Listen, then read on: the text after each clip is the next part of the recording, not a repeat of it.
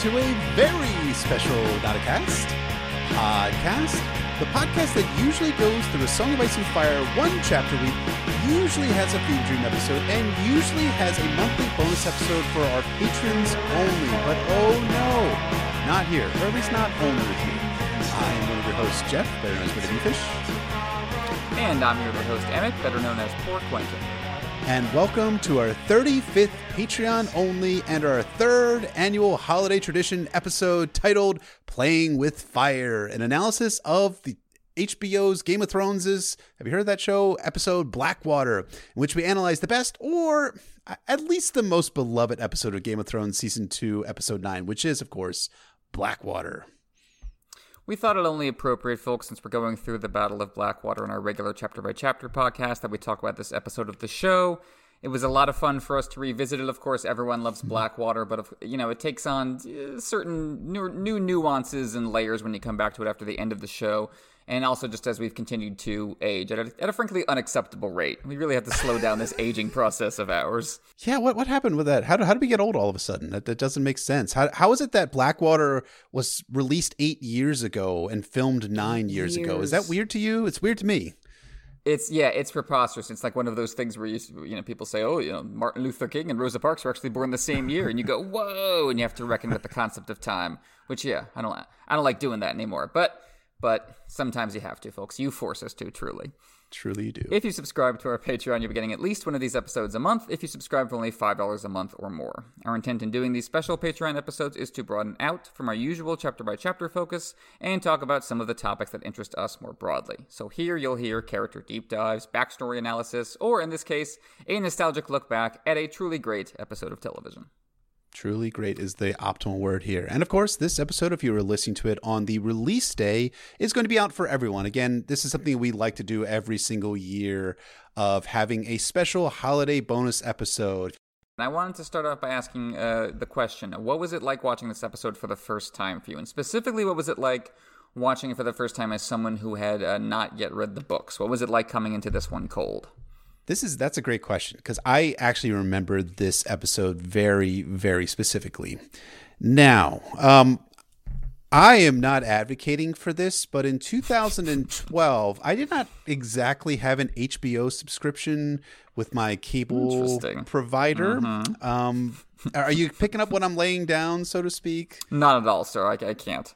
I'm Good. so we'll naive. Just, we'll just leave it ambiguous like that, so that Time Warner doesn't come after us and, and things like that. But um, I ended up watching the episode about an hour after it it ended, so it was around eleven o'clock at night when I finally was able to get access to to said episode. So I was sitting there and I'm like, and I knew this episode was being built up a lot. I, I remember specifically remember like the preview from the previous week hinting at something big happening at the black at, at the some sort of battle episode that was going to occur. And I was very excited to see it actually happen and unfold because of course we hadn't had a true battle episode in Game of Thrones up until this point.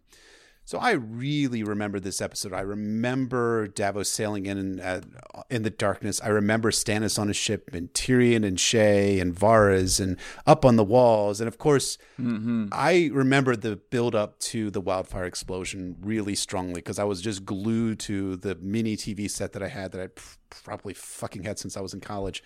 And I was just sitting there like watching, like waiting and anticipating what's going to happen. And then when that single ship sails out and I'm like, what is happening here? And then all of a sudden, wildfire and everything explodes, and I just like was blown back, literally. You know, I was like Stannis uh, on his ship where he gets, gets blown back by the wildfire explosion. That was me. I was blown back by the awesomeness of what I was experiencing as a visual thing and as a spectacle, but not only a spectacle, because I, I think the thing that I remembered the most, and I, we'll, we're definitely going to talk, both of us are going to talk about this here in this episode, is how ambiguous I felt and yet compelled at the same time. Ambiguous because hmm. I didn't hmm. know who I wanted to win the battle. I didn't know if I wanted Stannis to win the battle. I mean, I liked Davos. I really didn't like Stannis a whole lot in season two.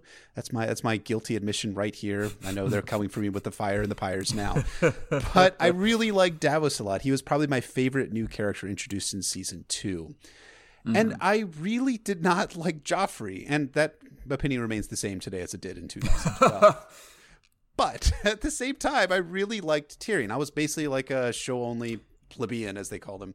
I don't think actually they call them plebs, but I was a show only plebeian who was just uh, really into Tyrion, how witty and awesome he was, and drinking all the time. I'm Mm-hmm. like, hey, that's me on screen. That's that's who I'm looking at right there as a late twenty something person who likes to drink all the time and try and be witty to his friends and. You know, probably just annoying as fuck, as I now consider Tyrion to be, both in the show and the books, eh, with also a lot of added details and character wrinkles, which make Tyrion the awesome character that he is. So I remember all of that very specifically. I remember the visuals. I remember the feelings that I had, and then I remember the end of the episode when the National is is doing the Rains of Castamere. I'm like, this is fucking epic. I love this shit. This is so great. This is awesome. This is the best episode of TV I've ever seen. And then I immediately went upstairs and woke my brother up. It was like midnight at that point in time. I'm like, dude, come here. You got to come with me. And so I literally turned the like to rewound the episode. Rewound the episode. I started the episode from the beginning, and then we watched together around midnight and went to bed around one o'clock in the morning. And he was similarly blown away, although not blown away enough to to read the books. Actually, that was actually my next step in my, my fandom journey because I then after that, I was like, I really should probably read these books. And I forgot about it for a week. And then the episode 10, Valar Morghul- Morghulis, aired the next week. I watched that episode. I'm like, I absolutely have to find out what happened to Samwell Tarly. So I'm going to go read these books known as A Song of Ice and Fire. And here we are today on, as we're recording December 18th, 2020. And we're doing a chapter by chapter analysis of A Song of Ice and Fire, one chapter a week. It's a pleasure to be here. But I want to say that a lot of my first steps towards that journey began on a hmm. June. I want to say it was probably May or June, right? It had to be June. Had it on a June night in 2012. And now I turn the question back over to you, sir. So you're sitting there. You were an actual book reader. You were you were OG, as, as I've often said about you and your fandom journey. You were all about A Song of Ice and Fire, or at least were familiar with it before Game of Thrones came out. What was your reaction to watching Blackwater, and how did you feel knowing what was about to happen from your journeys through the books previously?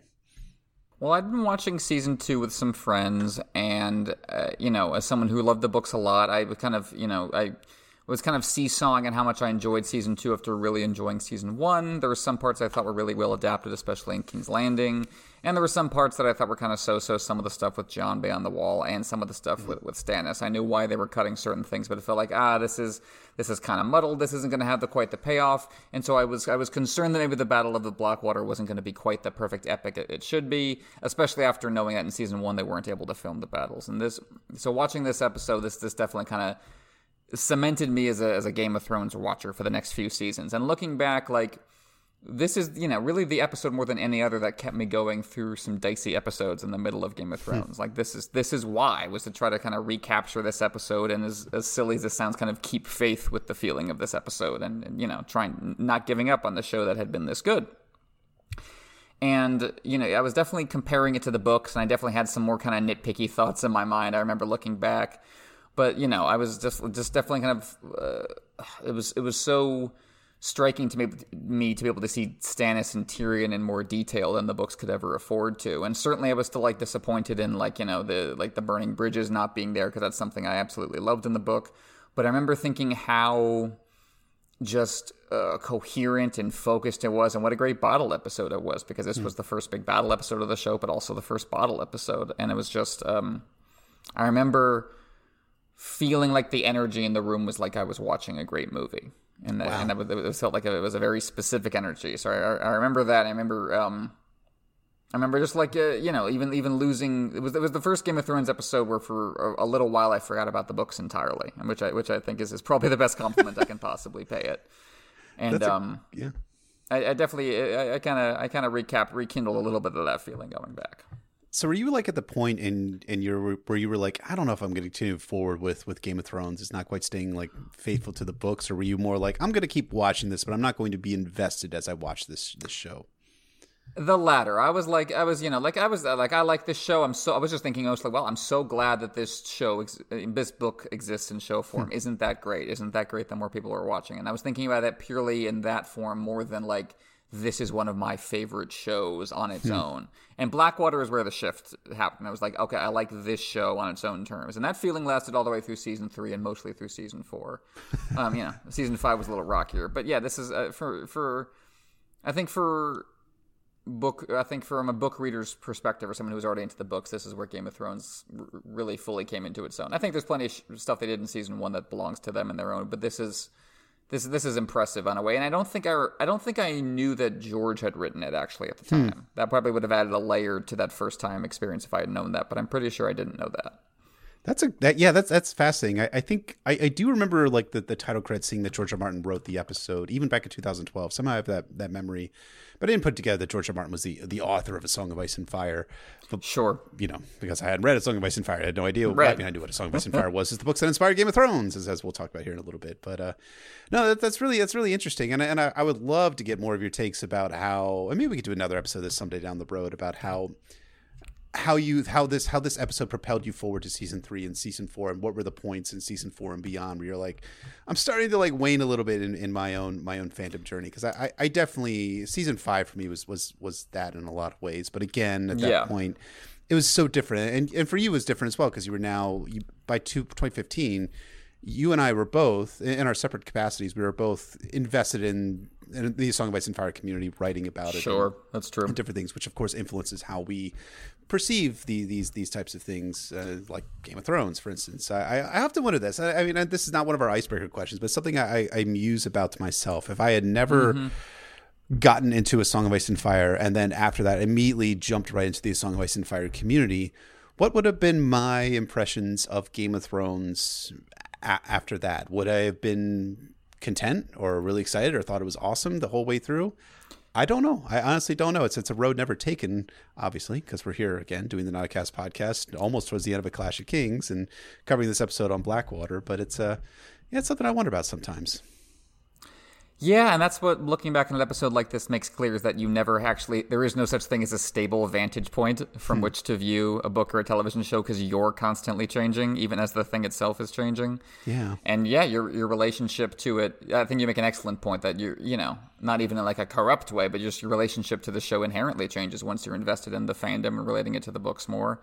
And that you know there's and there's and there's just no way to get outside that. Like it's impossible to go back and look at season five in a platonic state. So you just have to kind of uh, run with your own limitations as best as you possibly can, which I think is interesting. And I think um, I think going back kind of kind of awakens those critical faculties, and I, I enjoy going through that process with you, sir. And I like exploring that kind of stuff with you.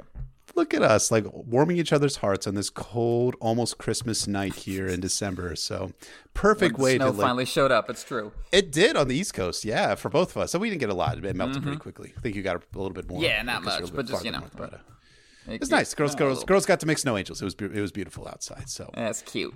Anyways, enough with the icebreaker and with the ice and the snow and the Christmas spirit, and let's get on to the synopsis of Game of Thrones season nine, season two, episode nine, Blackwater. Hi, Captain Sir Davos Seaworth. Wait, wait a wait a fucking second. Is that correct? Oh yeah, I guess they did kind of change that from the books. But wait, Imry is actually in this episode too. Ah, okay, I'm over it. I promise. Anyways, we didn't make it past. I didn't even make it past the first few words. Okay, hi, Captain Sir Davos Seaworth looks out over the waters and his ship before ascending up to his top deck to look behind him to see the rest of the Baratheon fleet behind sailing. Then we're on over to Stannis Baratheon and a zoom in shot of him standing on his own top deck, looking half annoyed, half smug in that way that only Stephen Dillane could do as Stannis Baratheon. I love that that look that that Stannis does. Then it's down below decks to Baratheon soldiers looking scared and seasick. One dude gets up and pukes into a to- into a bucket overflowing with vomit left over from when Sir Frank B, the King's Justice, learned that the Ohio State Michigan game was canceled. Then we're back over to Davos, who heads over to his son Mathos to chat about some dude stuff, like how the tide's against them, but they have the wind. Mathos says that Davos is coming home, but Davos knows this hasn't been his home for many years. Besides, he was always running from the royal fleet. Now he's coming right at them, but only if the gods are good. And then I'm going to try to do some dialogue here. I'm probably going to fuck it up. Oh well. Mathos, this is the royal fleet, and you're not a smuggler anymore. You're the high captain. Davos. Course, There are several royal fleets at the moment. Mathos, not after tonight. When the sun rises, Stannis will sit on the Iron Throne and you will be his hand. Davos, gods be good. Mathos, God, Father, there is only one, and he watches over us. I, I really don't have any idea whether I'm doing a better job than Liam Cunningham or Kerr Logan. I, I absolutely know that I'm not. But it's really, really good the way they do their dialogue delivery here. But I'm going to stick with it anyways. Davos asks Mathos if R'hllor is watching over the enemy, and Mathos responds that, yeah, he watches over everyone, even the people in King's Landing who are forced to have Joffrey for a sovereign. They all want him dead. Yeah, but Stannis would need to get into King's Landing first before that, and even if they outnumber Joffrey 5 to 1, they're up against a city that has never been taken by force of arms before. And that city is going to look at them not as liberators, but as people who have come to kill and sack them. But Mathos has faith in R'hllor, Stannis, and his captain, which is just about the only awe moment in this entire episode of TV. Then we're over to Tyrion hanging out with the decidedly non book version of Shae. He's awake as look, and looking as if he's been awake the entire night. Shae wakes up and asks Tyrion if he's afraid, and yeah, he's scared because if they lose, he's dead. But he has to fight. Simply no choice in the matter. Shae then straddles Tyrion and they have off camera sex. Next, it's Cersei in her sole appearance, thank God, of Grand Maester Pycelle in this episode. Pycelle drones on about his duty and service, but Cersei interrupts him and asks if he's brought what she's requested. He has. It's Essence of the Nightshade, which is used for relaxation at one drop, three drops for deep sleep, and ten drops for, but Cersei knows what ten drops does. She dismisses him as soon as he gives her the vial. And now we're on to one of the early seasons of Game of Thrones' most tried and true methods for keeping eyeballs on screens gratuitous female nudity. Yeah, baby. Bronn and some Lannister men are singing the Rains of Castamere with nude sex workers and are drinking. One sex worker by the name of Armeca asks about Bronn's nose and he tells her about how he broke it three times once by his mom, once in a fight with older boys, and the third time isn't worth talking about. Sandor Clegane then shows up and everyone gets real quiet. Bronn offers him a drink and Sandor gets all huffy saying that he's bigger than Bronn is. Faster too, Bronn says. But then the hound goes for a tried and true method, saying that all the singing and fucking and shit is great and all, but Bronn's true love is killing, just like Sandor's. The two men square up, ready to kill each other, but then the bells start ringing, and the men hustle off to war, but not before asking for one last drink before the war, which is a really good line. In Tyrion's chambers, Tyrion is dressed by Podrick for war by, while Varys State stares out the window. Varys, I've always hated the bells. They ring for horror. A dead city, a city under siege. Tyrion, a wedding? Exactly, Varys says. Varys asks if Podrick is Podrick, and Tyrion teases him that he knows the name of every boy in town. Varys asks what Tyrion's implying, and Tyrion says he's sure Varys knows what he means you know, the whole like Varys is gay because it's a eunuch bit is not one of my favorite parts of Game of Thrones. Varys then asks if Tyrion can trust Podrick, and he says that he does. So Varys shows Tyrion a map of King's Landing and the tunnel system underneath of the city. These tunnels could be used for escape. Well, Tyrion isn't planning to escape. He's going down with the ship. Sure, says Varys. Sure. But now that they've dispatched with the political, Varys turns to talk of the supernatural, saying Stannis has converted to the Lord of Light and has a red priestess with him. Does Tyrion believe in those types of things? Tyrion, blood spells, curses, shapeshifting. What do you think? I think you believe in what you see and what those you trust have seen, Varys says. You probably don't entirely trust me. Mm, don't take it personally, Varys. I don't entirely trust myself. And Varys says, And yet I have seen things and heard things, things you have not, things I wish I had not. I don't believe I've ever told you how it was cut. No, I don't believe you have, Tyrion says. Varys, one day I will. But now that the dark arts have given Stannis his army, Varys thinks that Tyrion is the only one who can stop him, and then Podrick hands Tyrion his axe. Out on the water, Mathos thinks the bells signify King's Landing is welcoming Stannis as king, but Davos knows better. He knows that bells aren't signifying surrender. Hmm. He orders the drums to play, and then we get the iconic Mathos line, Drums! Really, I forgot how great Kerr Logan is in this episode just a great dude. Also pretty young too, only 32 years old as I checked him out on Twitter. Stannis' soldiers move up onto the deck as Stannis watches him passively from another boat. Back in King's Landing at the Red Keep, Tyrion tells Bronn to wait until the fleet is all in the bay. An annoyed Bronn says he knows what quote unquote in means. Bronn asks if Tyrion knows how to use an axe. Yeah, he does. He totally used one once. No, actually, he only watched Jaime use an axe once. Tyrion grabs Bronn's hand in a total bro move. Bronn asks Tyrion not to get killed. Tyrion asks the same of Bronn. He's his friend. Oh, are we friends now? Bronn says. Of course we are. Just because I pay you for your services doesn't diminish our friendship, Tyrion says. Oh, enhances it really, Bronn replies. Oh, Tyrion says. Enhances. Fancy word for a sellsword. Been spending time with fancy folks. You know, this is a George R. R. Martin written episode by the amount of witty banner that Peter Dinklage gets to work with as Tyrion. Yeah, it's definitely a George episode. Then Shae and Sansa show up to the throne room. Tyrion goes over to them, pretends not to know Shae. Sansa tells Tyrion she's heading to Maegor's Holdfast, but first, Joffrey wants Sansa to send him off to war. Joffrey then shows up and demands that Sansa kiss his blade. She does, and then Sansa totally owns Joffrey a little bit differently from how it happens in the books, but not all that differently. Joffrey says, You'll kiss it again when I return and taste my uncle's blood. Will you slay him yourself? Sansa replies. Joffrey, if, Sans- if Stannis isn't fool enough to come near me, so you'll be fighting outside the gates, fighting in the vanguard? Joffrey, a king doesn't discuss his battle plans with stupid girls. I'm sorry, Your Grace. You're right. I'm stupid. Of course you'll be in the vanguard. They say my brother Robb always goes where the fighting is thickest, and he is only a pretender. Joffrey storms off, and Shae says that some of the men going out to fight aren't coming back, but Sansa knows that Joffrey will return. The Lannisters move up onto the walls of King's Landing, and Joffrey starts whimpering about his fleet not being there. Uh, but they're coming, according to Tyrion. But why aren't they here now? Joffrey says. Tyrion stays silent as Joffrey rages and threatens Tyrion. This back and forth will be a feature of Tyrion and Joffrey's interactions during this entire battle. Back on the bay, Davos sees that there are no ships out there, and Mathos thinks they've caught the Lannisters by surprise, or maybe that the Lannister fleet is mutinied, but Davos is a little skeptical of this. Then back to Baker's Keep with Sansa and Shae. Cersei and Tommen arrive as Sansa whispers, wondering why Cersei wants her here. Cersei beckons Sansa over, asks if she still has her period. She does. Then Cersei orders Sansa to drink wine. Sansa notices Sir Ilyn Payne and asks why he's here. Well, for protection, of course. Then a gold cloak rolls in and informs Cersei about some servants who tried to flee with some stolen gold cups. She, Cersei orders Ilyn to take care of him, justifying it as treason and a threat to everyone. Now it's back to the wall as the Lannisters look through the fog. Joffrey points out the Baratheon fleet on the bay, and Tyrion orders archers to their places, but he doesn't command them to engage. He orders them to stand fast. And then a single ship moves towards the Baratheon fleet. Davos and Mathos watch the ship approach, and Davos orders archers to get ready to engage it. But then everyone notices that the ship is unmanned. Cut right back to the harbor wall, and Hallyne, that pyromancer that we were introduced to earlier in season two, climbs the stairs with a torch. He hands the torch to Tyrion. Cut to the Blackwater. Davos sees that it's wildfire leaking from the back of the ship. He orders everyone to steer clear as Tyrion throws the torch over the wall as a signal to Bronn, who shoots a flaming arrow that hits the wildfire and kaboom? I don't know. Is that the right way to, to put it? Kaboom? That sounds kind of like weak the way this actually comes out on screen. I, I just literally for the, the, for the document i just put a picture of the wildfire explosion as, as my uh as my cue my, my visual cue here. Yeah it's great. Boom um, again, my words can't do it justice. This, though, is one of Game of Thrones' most memorable moments. Mathos gets blown away and Davos gets blown overboard. Stannis gets blown back, but he's far enough away that his ship doesn't get hit with the green explosion. Ships are exploding, men are on fire, people are jumping into the sea on fire. It's utter fucking chaos.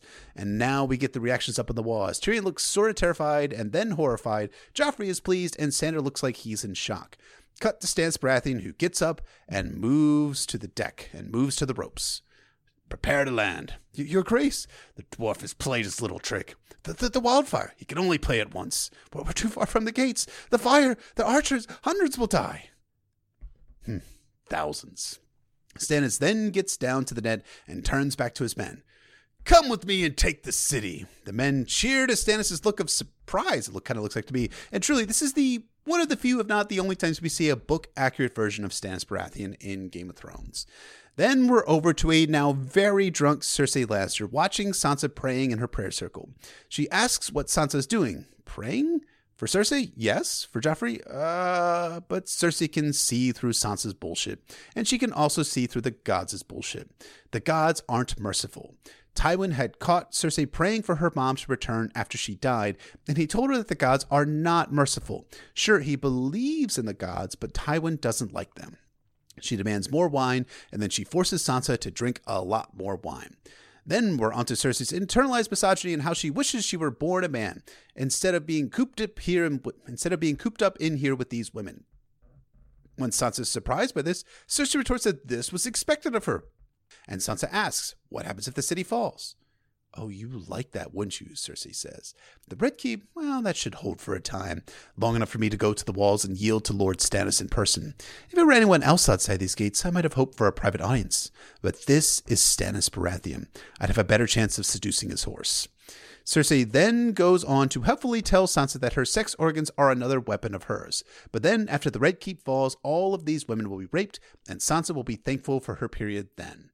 Back to the walls and water. Stannis' rowboats are coming ashore as Tyrion orders the archers to attack them as Joffrey starts to freak the fuck out. Arrows rain down on Stannis' army, but most of Stannis' troops reach the wall. They start to put ladders up and Tyrion orders Sandor Clegane to attack. Stannis makes it to the wall as Lannister defenders start hurling rocks down on them. Stannis orders some of his men to head over to the mud gate. The Hound then rushes out with dudes to attack, helpfully yelling that if anyone dies with a clean sword, he's gonna rape their fucking corpses. Lovely stuff. In Maegor's Holdfast, Cersei talks to Sansa about how like Jaime and Cersei looked when they were young, but they were treated differently, with Jaime learning to fight and Cersei learning how to smile, sing, and please. And then she was sold off to a stranger, that is Robert Baratheon. Surprise, Sansa says that Cersei was Robert's queen, just like Sansa will be queen to Joffrey too. Cersei notices Shae and then beckons her over. Shae tries to curtsy in front of the queen, but Cersei tells her it's the worst curtsy she's ever seen. Cersei starts to interrogate Shae, but just before Shae can reveal too much information about herself, a wounded Lancel Lannister enters the room and starts talking about how shit is going south out on the river. Cersei asks for Joffrey and demands that he be brought back. After Lancel leaves, Cersei turns back to Sansa. When I told you about Sir Ilyn earlier, I lied. Do you want to hear the truth? You want to know why he's really here? He's here for us. Stannis may take the city, he may take the throne, but he will not take us alive. Now we're back to the battle, and the battle outside the wall is continuing. But then Sandor Clegane sees a burning man rushing towards him, but he's brought down by one of Bronn's arrows. But now, going into full PTSD flashback mode, Sandor turns around and walks through the gate as the surviving Lannisters flee back into the city over to Stannis, who orders the ladders brought up. Stannis, in a not exactly book version of Stannis, is the first one up the walls and starts killing dudes upon the walls. Inside the walls itself, Sandor Clegane demands a drink. Not water, though, wine. Fuck that water. Tyrion walks over and starts berating Sandor for giving up the fight. Tyrion and Joffrey, who of course appears behind Tyrion, orders Sandor back into action. But Sandor's done with this shit. Fuck the Kingsguard, fuck the city, fuck the king. And then he rolls out. More Baratheon soldiers land on the shore. They overturn one raft and bring it forward as another landing party brings up a ram. They start ramming the mud gate. Back to Tyrion and Joffrey. Lancel shows back up with orders from Cersei to come back to the Red Keep. Tyrion tells Joffrey to stay and fight, but Joffrey leaves anyways, coward that he is. The surviving Lannister army starts milling around, wondering what they'll be doing as Podrick Payne heads up the stairs. Ah, I'll lead the attack, Tyrion says to himself. I'll lead the attack! Pod, my helmet. Sir Mandon, you will bear the king's banner. Men, form up. Men, men. They say I'm only half a man. Well, what does that make the lot of you? The only way is out through the gates, and they're at the gates. There's another way. I'm going to show you. We'll come up behind them and fuck them in their asses. Don't fight for your king and don't fight for his kingdoms. Don't fight for honor. Don't fight for glory. Don't fight for riches because you won't get any. This is your city Stannis means to sack. That's your gate he's remming. If he gets in, it'll be your houses he burns, your gold he steals, your women he will rape. I don't know about all that Stannis raping and stealing. Stannis' army, though, yeah, he's got Sir Clayton fucking Suggs in it. But hey, Tyrion's not exactly being objective. Back at Maegor's Holdfast, Lancel returns to tell Cersei that the battle is lost. Cersei wants to know where Joffrey is. Well, back in his room, but Lancel wants to escort him back into the battle. Cersei doesn't give a shit what Lancel wants, and when Lancel protests, Cersei then stabs Lancel and walks away with Tommen. Sansa, though, keeps everyone calm and they sing Gentle Mother, Font of Mercy. But as the women are singing, Shae pulls Sansa away and tells her to get to her chambers before Sir Ilyn Payne can hurt her, as Stannis will not hurt her. You know, I never saw before how George really nicely contrasts Tyrion's propaganda with Shae's clear headed view of Stannis, which is Good on George and awesome on Shae's part. Go Shae, yeah. Sansa moves back to her chambers, but inside she reaches for a stuffed animal, and I don't remember if that was the same stuffed animal or one that Ned gave her back in season one. I'll have to look back. I've not seen season one in a minute. She holds it, and then we see that Sandor Clegane is in her room. He's heading out of the city. He might go north. Does Sansa want to come uh, come with him? He'll keep her safe, but she's going to have to. But she's going to have to look at him, and he, and to look at him is to look at a killer, just like Stannis just like her dad, just like her brothers, and of course, just like her future sons. And Sansa says, You won't hurt me. No, little bird, I won't hurt you. Sandor exits as Sansa stays in her room. Back outside, Tyrion leads his men to attack the Baratheon troops ramming the gate. They successfully kill the Baratheons and burn their ram, but then Tyrion notices another group of Baratheon troops rushing at them. Another desperate battle ensues. In the middle of it, Tyrion sees Sir Mandon Moore, a Kingsguard knight, and he smiles at him. The knight then approaches and then slices at Tyrion's face, cutting him. But just before he can strike a killing blow, Podrick Payne stab, stabs the knight with a spear. Pod catches Tyrion before he falls to the ground. On the Iron Throne in the Red Keep, Cersei and Tommen sit together as Cersei tries to calm Tommen. She tries to soothe him with a story about a mother lion and her little cub who live in the woods. There were evil things that lived there, like stags. And on rewatch, I really enjoyed this bit of dialogue between Tommen and Cersei here because Tommen says stags aren't evil; they only eat grass. And then Cersei immediately jumps in, and wolves. We flash to Tyrion and Podrick seeing mounted men riding for them as Cersei keeps telling the story about not being afraid. Cut to Stannis seeing the mounted men. For one day all the beasts will bow to you. You will be king. All the stags will bow. All the wolves will bow. The bears in the north and the foxes of the south. All the birds in the sky and the beasts in the sea. They will all come to you, little lion, to rest a crown upon your head. The mounted men attack the Baratheon soldiers and easily best them as Tyrion starts to lose consciousness. Cut to Cersei offering the vial of poison to Tommen. Cut back to Stannis hooting and hollering for his men to stay and fight. Back to Tyrion passing out. Over to Cersei, who is now about just about to offer the vial to Tommen, and then the doors crash open. Men come in. One removes his helmet. It's Sir Loras Tyrell? Hmm. And then Lord Tywin Lannister walks through the door. The battle is over. We have won. Cersei dry sobs of relief, cut to black, and the National's Matt Berninger sings The Rains of Castamere, which I will spare Emmett as we're recording this one solo tonight without an audience. Anyways, that is the synopsis for season two, episode nine's Blackwater.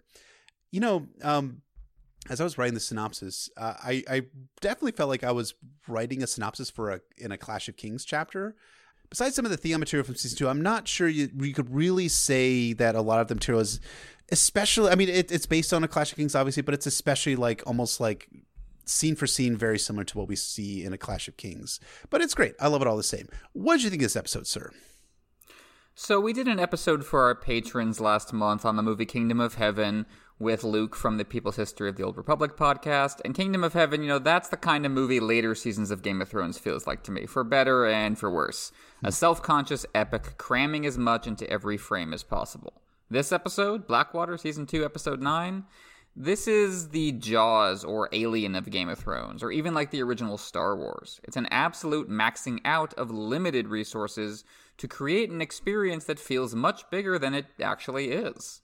The excitement comes from its precision. Nothing can afford to be extraneous, so every line, every edit, every special effect, and music cue must serve the whole.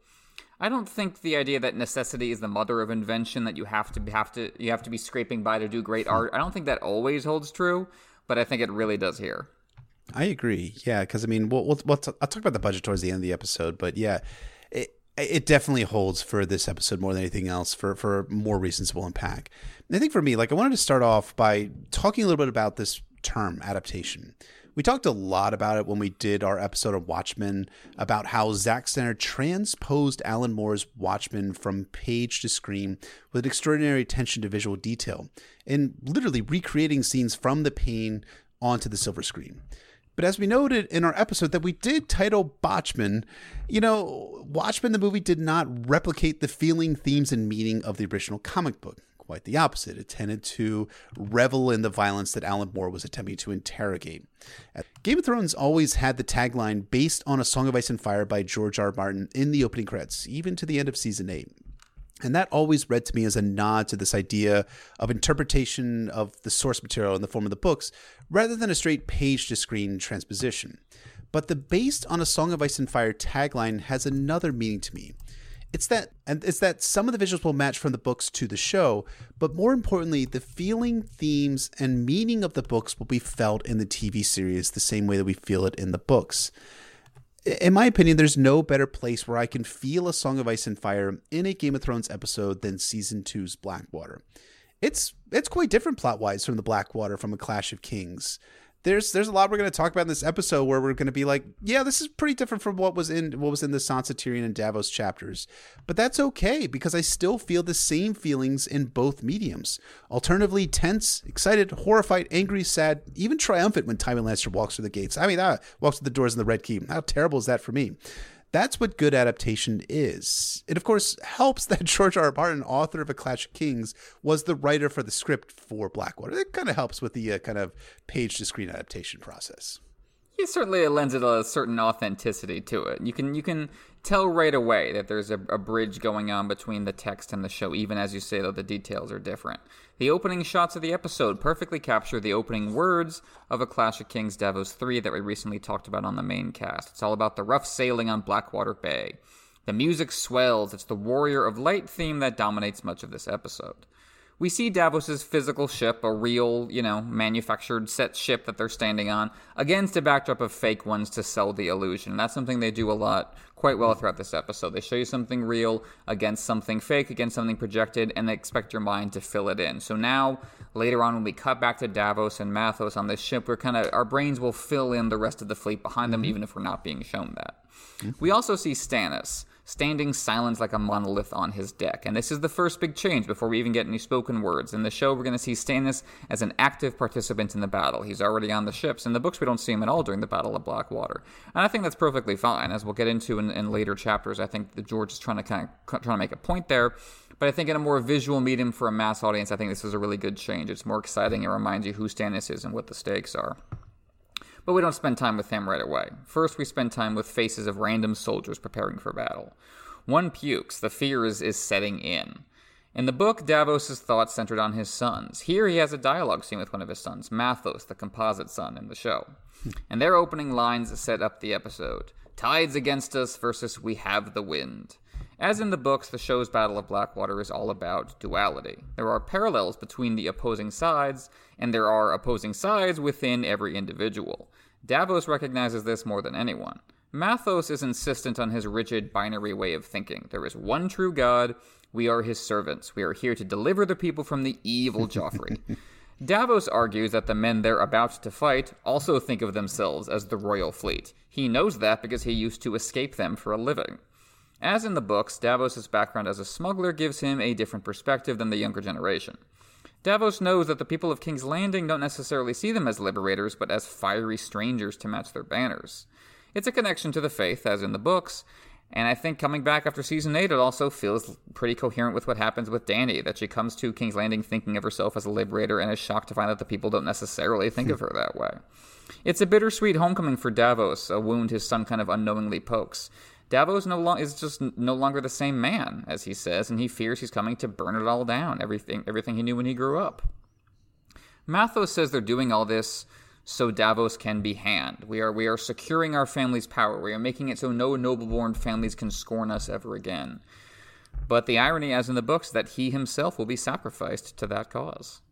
And you know, as, as, you were you were talking, you kind of put it all together, like the the motif that George and David and Dan were going for, and that's, I think, like the character Mathos is really fascinating to me because he, he kind of like strikes me as the dude who thinks that the invasion of Iraq is going to go really, really well. We're just going to roll in, mm-hmm. take out Saddam Hussein, and we'll be welcomed as liberators with roses being thrown at us as our vehicles are, are progressing through the streets. That's that's Mathos Seaworth in, in, this episode. That's the type of person that he's representing. And given how George, at least, I don't know D and D necessarily, but I know George at least talked a lot about Iraq when the Iraq War was going on on his not a blog.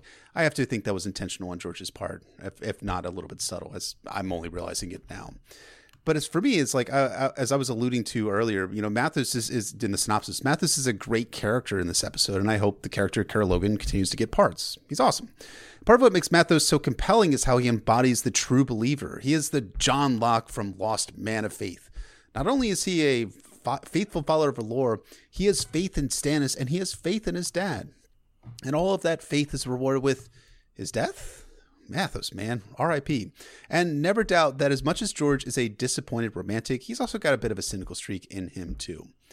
Given some of the filming and budgetary constraints for the episode we'll talk about later on, the early focus on the individual soldiers and sailors aboard the ships and below the decks, up on the walls, or fighting battles in the mud beneath the walls, was how they had to actually stage and film the battle.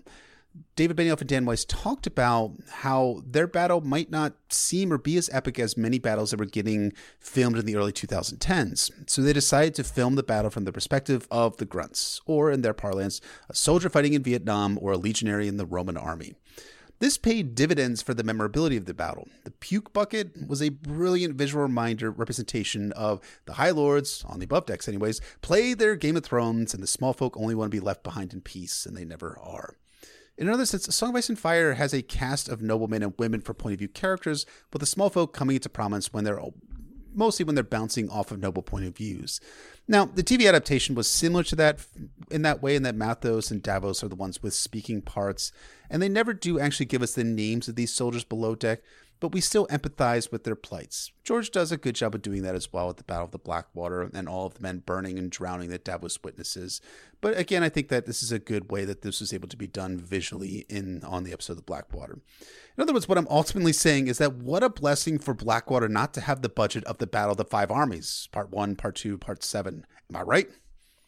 Yeah, exactly. That's the the Hobbit movies are a great comparison in terms of how not to do a, a battle adaptation. I think in comparison to this, and that's a case of simply having having too much money and maybe you know I think also just not having a lot of, of creative energy behind the scenes with those movies. But there, there's just there's uh, so much tightness here and so much yeah, as you said, focus on on on not necessarily an, an unheard part of war, but a part of war that the main characters are ignoring. And the, the, the I think the, the writing and the directing shows you that contrast so well. Is everything about this episode is trying to show you one perspective and then flip the coin. So we, we go from this opening scene, we flip the coin to the other side of the war, to the Lannister side, a different hand of the king, and a different sort of intimacy, sexual instead of paternal. Tyrion and Shae are in bed. They're about to get into character. This is the last moment in the battle that they are permitted to be themselves. Only here does Tyrion feel comfortable talking about the episode's big theme fear. Stannis embodies his fear of fire and of death.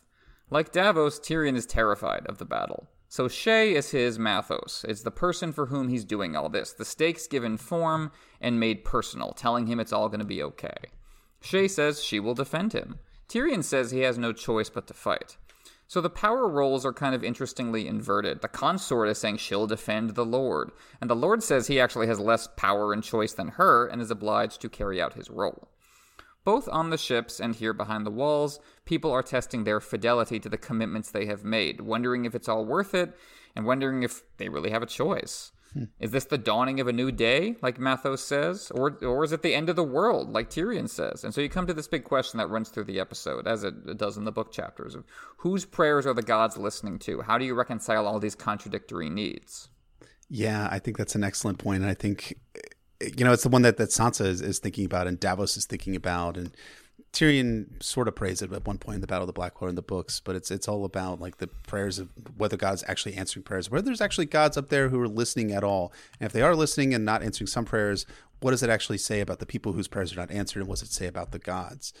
I think also too it was a smart decision to have our first two dialogue scenes for this episode be Davos and then Tyrion. The audience is supposed to sympathize with both Davos, a seemingly good man that we were just introduced to in season 2, and Tyrion Lannister, a fan favorite all the way back from season 1.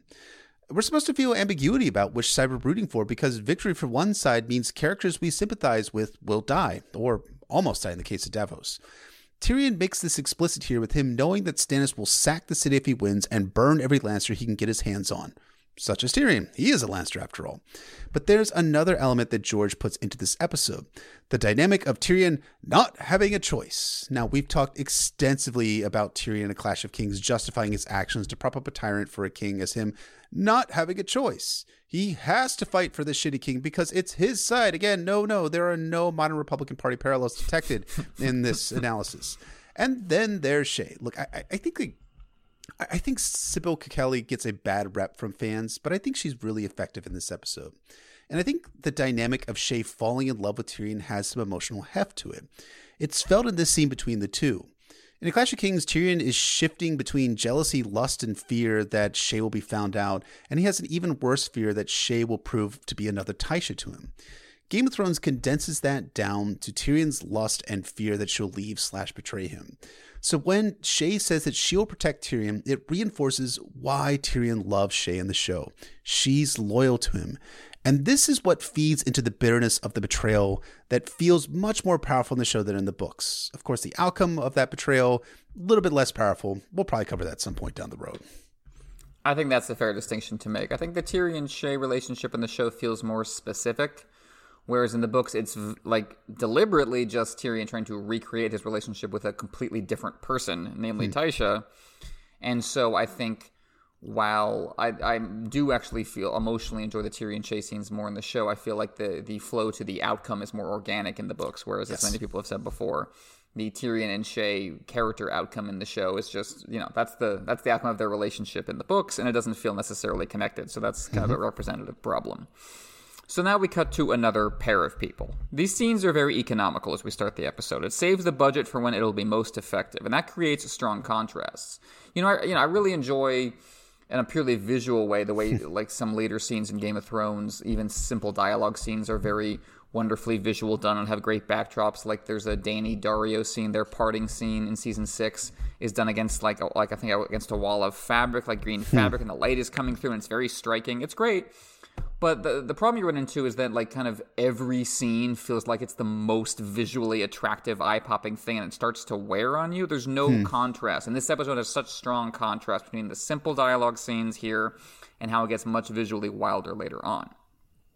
But in terms of the relationship between these these little dialogue scenes, you have all that all that hope and love in the last two scenes with the Baratheon uh, the Baratheon fleet with the Davos and Mathos, and then with Tyrion and Shae, and all of that hope and love is now drained dry by this little scene. It's Cersei and Pycelle, and they have no such respect for each other. It's it's I had forgotten how they're just constantly interrupting each other throughout the scene. They're talking over each other. Pycelle is the underling character in this scene, so to speak, like Mathos or Shae in previous scenes, whereas Davos and Tyrion were the ones in charge in the relationship. But still, you have some sense of reciprocity, right? Mathos honored Davos' hand. That's why we're doing this. Shae wanted to keep Tyrion safe. Pycelle only feigns loyalty to Cersei, and she does not feign any respect for him. Even as Pycelle says, Oh, I just exist to advise you, he's really putting himself forward to do more than that, to take over for her because he's not on board with what she has told him to do. What she told him to do is bring poison, of course. And that sets up Cersei's attempt, aborted attempt, to kill Tommen at the end of the episode. But it's also important thematically. It establishes that the danger is inside the walls. The call is coming from inside the house. Davos is right that Stannis' army represents a threat, but so do the Lannisters. There's no way out. Cersei, too, is the stranger, the avatar of death hanging over the whole episode.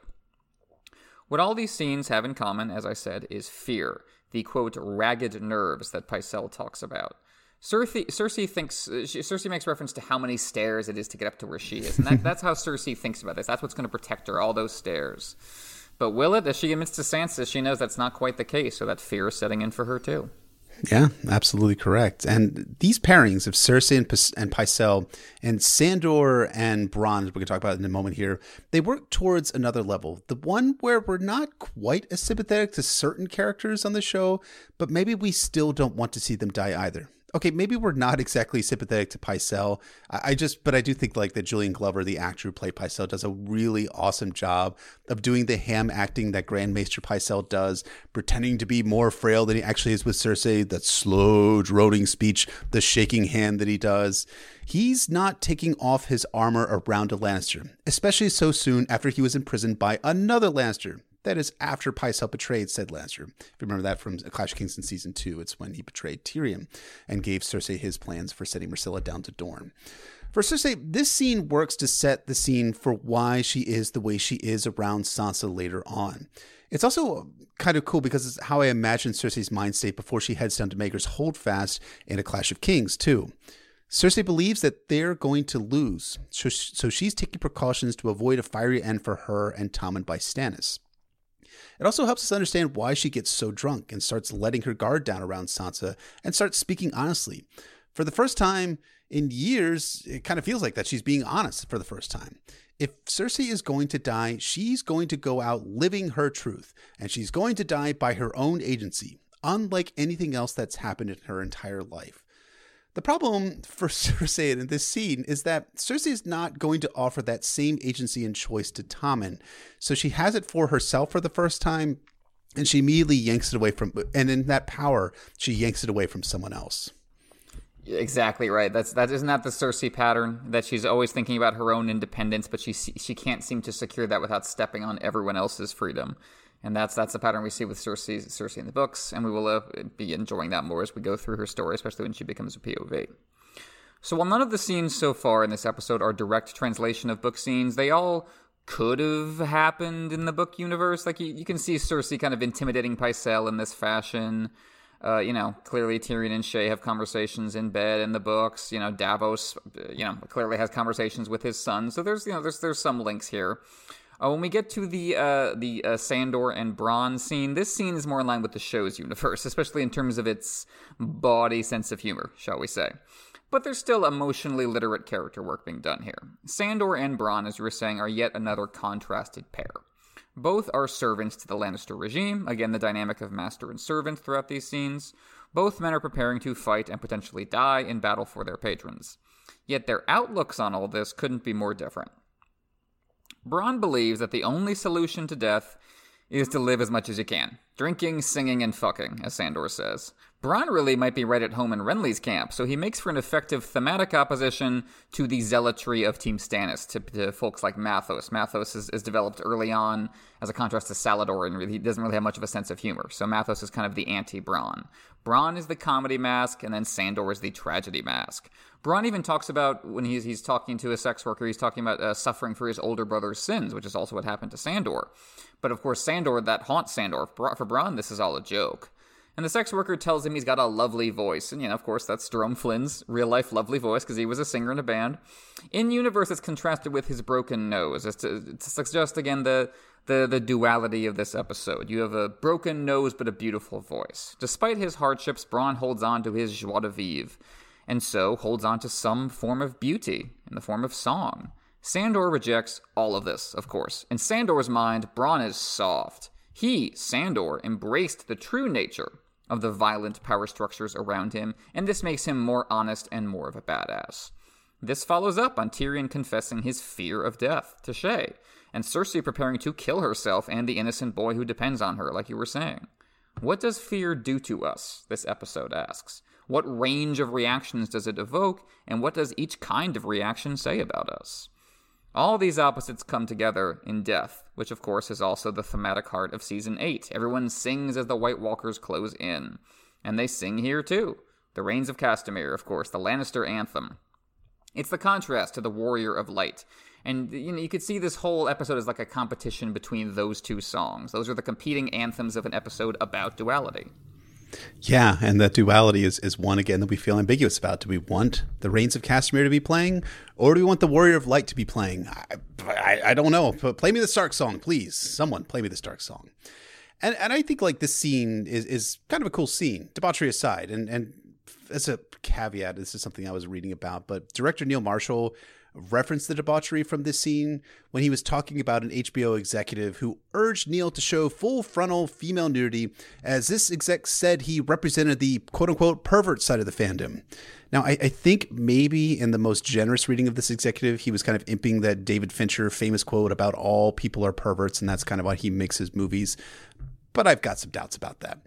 When Bronn and Sandor face off, notice that Bronn doesn't protest that he loves killing more than anything else. He's not like, no, no, no, that's not me. I'm not about the killing. I want to keep on living.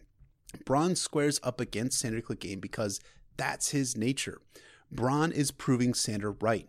Bronn also loves killing. That's the sweetest thing for him, too. And both of these killers have been enabled to engage in their love of killing by their noble overlords. I think, you know, as, as charming as as Bronn is, and as awesome as Sandor Clegane is in the show, and the portrayals by Jerome Flynn and Rory Rory McCann are really really good. And in this in this episode particularly, I, I think George wants us to look at these characters and see them as a bit of an indictment of Tyrion and Cersei, and that they've unleashed these people onto the world and allowed them to kill on their behalf. It's similar to what their father, Tywin, is doing out in the Riverlands with Gregor Clegane and the Mountainsmen, as we've talked about in the main cast, and what we do see in season two with the Arya scenes from, from Harrenhal. All these people have been enabled to murder, to kill, and they're doing the things that they love. It's an indictment, I think, uh, of of the nobility of Westeros and of the aristocracy and the and the class culture and consciousness that exists in this in these noble people in Westeros. I think you're right. I think that's you know we see that with Davos and Mathos reflecting back on Stannis' cause, and we see it here reflecting back on the Lannister cause. And then so we move up the ladder, back to Tyrion, and finally we have three people in a room. Although Podrick doesn't have anything to say for the moment, he's just a pawn for the other two. Tyrion punctures Varys' pomposity right away when Varys is like, "Oh, Podrick, is it?" And Tyrion's like, "Oh, is it?" And that's cute. He's pointing out there's no way that Varys doesn't know who the squire to the hand of the king is. Why would Varys ever walk into a room without knowing who everyone in that room is? That establishes Varys' sense of omnipotence, but it also, on, on rewatch, it supports the theme in the Blackwater of overlooked fighters on the fringe. Hmm. That Varys is calling attention to Podrick just as the author is calling attention to Podrick. The smuggler and his son, the not a knight who's treated like a dog, the silent squire who saves his lord, and the half man himself, of course. The shining heroes who look the part only ride in at the very end. This is a little different in the show because Stannis himself takes part, and Stannis himself does kind of fit the more traditional heroic model, but the theme still holds. Varys picks up this thread after the battle. No, the sto- official stories will not remember you, Tyrion, but we will remember you. As they shift into strategy talking, Varys mentions the Targaryen tunnels under the city.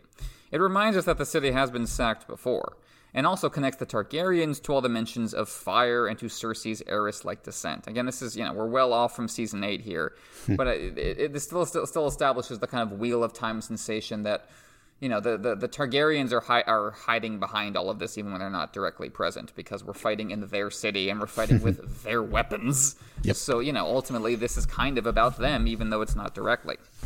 Tyrion refuses to run. He refuses to make use of these tunnels, saying he has to stay because he's the captain of the ship, and the captain goes down with the ship. And that's a neat parallel to Davos, who is literally the captain of the ship, and both of them are going to go down. both Tyrion and Davos are presenting themselves as the reluctant soldier who feels like he really has no choice in all of this. And these are questions of service that even someone as cynical as Pycelle is still having to wrestle with. What about Varys' motivations? And George does an interesting job of weaving in dialogue from a chapter that's not in the Blackwater itself, from Tyrion 10 in the Clash of Kings. You know, when, when Varys talked about being castrated. But George does not uh, include Varys' full backstory here. I imagine this was a conversation he probably had with the showrunners, like maybe, oh, we're going to do a version of that later, as they eventually did, or just there's not room for that in this episode. I think that was a smart decision. It's enough to establish that this isn't just a contest about Lannister versus Baratheon. It's about the dark powers behind the Game of Thrones and whether they're going to be lent legitimacy. Varys says Tyrion is the only one who can stop those powers, since they have chosen Stannis as their champion. Those are the stakes, Varys says. It's not about Lannister, it's about stopping those powers. But ironically, and this the same irony holds in the books, Tyrion uses those powers to stop Stannis, unleashing the hell of wildfire on his fleet. Right. It's all about the fire is the the thing that Stannis is bringing to King's Landing, but it's actually the thing that goes out of King's mm-hmm. Landing to stop Stannis from from achieving Yes. victory on the Blackwater. It's a brilliant bit of paralleling which occurs both in, in books and, and the show. And and you know, along similar lines about this whole idea about Tyrion and Davos as the reluctant warriors, I, I really like this. This is a bit of a trope, but I do like the trope a lot in that it tends to be those characters which are elevated as as sympathetic, if not the good guys in, in a story to the audience who's watching or reading the stories. Tyrion's not necessarily quite so reluctant in, in the books, uh, and and Davos is less reluctant about. He's more reluctant about the tactics that are being used to take King's Landing as opposed to like the the cause altogether. Although of course he does have doubts true. about the cause, as as we're going to uncover here, unpack here, as we already unpacked in part one of Davos three. Uh, we did last week as when we're recording this, and we'll unpack further in the second part of Davos three, and of course much much more in detail in, in a Storm of Swords. And like you were talking about Tyrion 10, which I think is a really good place to talk about adaptation. And you were referencing how they probably had a discussion about that and they made the decision to split the conversation up or cut it short and maybe revisit it in, in later on. And I think like you know, Varys tells Tyrion the story from start to finish from Tyrion 10, and this is the the reason why he's opposed to Stannis Baratheon. Now, of course, there are probably a few other reasons that Varys is opposed to Stannis Baratheon in, in the books, as as we un- unpacked there in that in that episode. But here, Varys is putting a halt to the story, as and that I think that's a really good character beat, even if it was done to conserve screen time to focus on the battle itself, because it's Varys showing Tyrion that he's his friend. Varys wants Tyrion to survive, and it's a subtle signal to the audience that Tyrion will survive because you don't tell half of a story to never have it be brought up mm-hmm. again. You actually have to complete the story in order for the narrative to work. And of course, that story does get completed in I, bel I think it's season three, episode two of Game of Thrones. Yes, it's early on that the, they they show him the, the sorcerer in a box. That's how they Yes. complete the, the story on the show. Um, so from there, the bells ring out from King's Landing. Davos and Mathos disagree about the meaning of that, as they have been about everything else. And just as the, as the two sides each have their song, their their theme in the soundtrack, each has their particular instrument to announce the battle. The Lannister side has their bells, and the Baratheon side has their drums. and of course, the the big beating of the drums. This is what cues the shift away from those intimate kind of one on one scenes and into the wild wide scale battle. You can literally see that happening as the camera pulls back from the drummer to take in the whole of the Baratheon fleet and army moving into motion. It's it's it's so visceral and perfect. It's a great act break for the episode. We cut from there to the throne room with its large fires. Again, the parallels between the sides. Both are hmm. ready to burn it all down. Both are making use of these these over fiery weapons. Tyrion sends off Bronn, but not without a friendship moment, as you said. There, there's and there's a parallel here to Stannis and Davos that you have the the the, the noble born man and the, the peasant born man finding some some commonality and some way to work together. Like Davos, Bronn has been spending time with fancy folks, as he puts it. That's a that's a something they have in common. Sansa arrives then for some of the most direct adaptation of the book material, as in Sansa 5, in A Clash of Kings, Joffrey summons her like a dog and makes her kiss his sword, and she snaps back by unfavorably comparing him to Robb. You have courtesy and deception used as shields. For Tyrion as well, he pretends not to know Shae's name, in very much contrast to their intimate scene earlier. Sansa gets in a subtle dig at Tyrion when he asks if he is indeed if she is indeed praying for them, and she, yep, of course I'm praying for you just as hard as I am praying for Joffrey. Only when Sansa and Shae are together can they drop the masks and speak the truth, because there's no enemies around, no Lannisters around, and that truth for Sansa is that the worst ones always live. This is the conclusion she's drawing, a very sadly cynical one at this moment. Cersei arrives at uh, Maegor's holdfast at, at the kind of hall within a hall where the women will stay. She arrives with Ilyn Payne, signaling our dread from the outset. A nice, a nice little uh, clue as to what's going on. She also has Tommen with her, unlike the books, and that's a solid innovation given that there was never really time for a Rosby plot where Cersei and Tyrion duel over the presence of Tommen. So include Tommen here, and that it sets up, you know, the the the terrifying possibility that Cersei will kill him at the end. I think that's a very very smart use of your secondary characters. You could have left Tommen out of this episode entirely. Yeah. No one would have like complained about that, but very very smart use of him. Mm-hmm. Shae then alludes to what I was saying earlier that uh, when she's talking to Sansa, she says that you know really Cersei is not the person who's going to keep you safe from the threat. She is the threat. And I rewatch, I noticed the the shot in which this is being described is very similar to a famous shot in 2001: A Space Odyssey, where two astronauts are talking to each other in the foreground about how Hal, the robot running their ship, has become dangerous. They're going to have to shut him down. In the background, you can see Hal, and he's reading their lips and, and hearing their conversation. Same shot here, where Sansa and Shae are talking at either side of the frame. In the foreground, you can see Cersei watching them in the background. She, Cersei is the killer robot in this scenario, is what I'm saying. She, too, as she reveals, is all about putting heads on spikes which is the scenario Tyrion envisions if Stannis takes the city. So it's a similar outcome, leading to what you were saying. Who are we supposed to be rooting for in this episode exactly? Hmm. We get more book accurate dialogue regarding Sansa's menstruation and Cersei's excuse for why Ilyn Payne is there. Some of this is word for word, so clearly George loves this stuff that he wrote back in Clash of Kings and is, is enjoying bringing it back around. I mean, obviously George loves it because one, it's it's good stuff, and he loves it because it's self indulgent. Who wouldn't, as an author of a book, love to be able to write a script for an episode of a of a show that was based on on said book? You know, so it really helps when you really author who was writing this stuff years ago, 12, some 12, 13 years ago before this episode was was written, and then we're able to pull it straight from page to screen. You know, uh, a lot of people talk about the changes to Tyrion and Shae's relationship but a few people bring up Tyrion and Bronn's relationship. It, it's it's it's a bit different in, in season one and season two and beyond. Pretty changed. These two are actually friends instead of business partners, that we, as we see in the Clash of Kings, and I think this is this is a good change, at least for the show. In terms of the plot, Bronn's role is changed from the books, where he's put in charge of driving the oxen that lifts Tyrion's chain up behind the Baratheon fleet when they're all in the Blackwater Rush. Here, he's heading out to the battle with a quiver of arrows, with a quiver and arrows to play the key role in setting the wildfire on actual fire. And I think too, like you know, if you go back to I think episode eight of, of season two, Stannis and, and Davos have a similar sort of conversation about mm. their backgrounds and similar to what you're saying about how Bronn and Tyrion are paralleling Stannis and Davos in a lot of ways. I think we see that as well, where Stannis starts to like let his guard down and talk about his history and his past, and they were down to eating rats. He says over again, didn't like the rats. We moved on to the shoe leather and, and, and things like that until like a certain guy brought brought onions and fish and, and salt fish to, to Storm's End. So it cements the an actual friendship between these two characters, similar to the way that the show did it for episode eight between Stannis and Davos. Again, so much of what we're what we're unpacking for this episode is all about the parallel character plotting that George and D and D are doing for this episode, and it's just terrific work and all all together. So, we've established our characters, the stakes for each of them, where they're going to be, the mood, the style. We've zoomed out to the big picture with the beating of the drums and the, and the setup in the throne room. And so now, with impeccable timing, George blows it all up. the wildfire set piece comes together just as well as the book, albeit much differently. Here is where you see both the limitations and the possibilities of the format on this budget. They couldn't do a full on naval battle, and the chain was never set up. So George narrowed it all down to the single fire ship that Davos sees the swordfish ram into in the book. This gets the job done of the wildfire explosion and communicates the agony and horror of it happening without the full scale of the book sequence, and I think that's just perfect adaptation. Mm-hmm. On the flip side, the show format is less restrictive than George's POV structure. As I said in the main cast, he couldn't stay with Tyrion as a POV at the start of the battle because Tyrion simply knows too much about what's going to happen. You have to let it happen first, and then you can check in with Tyrion.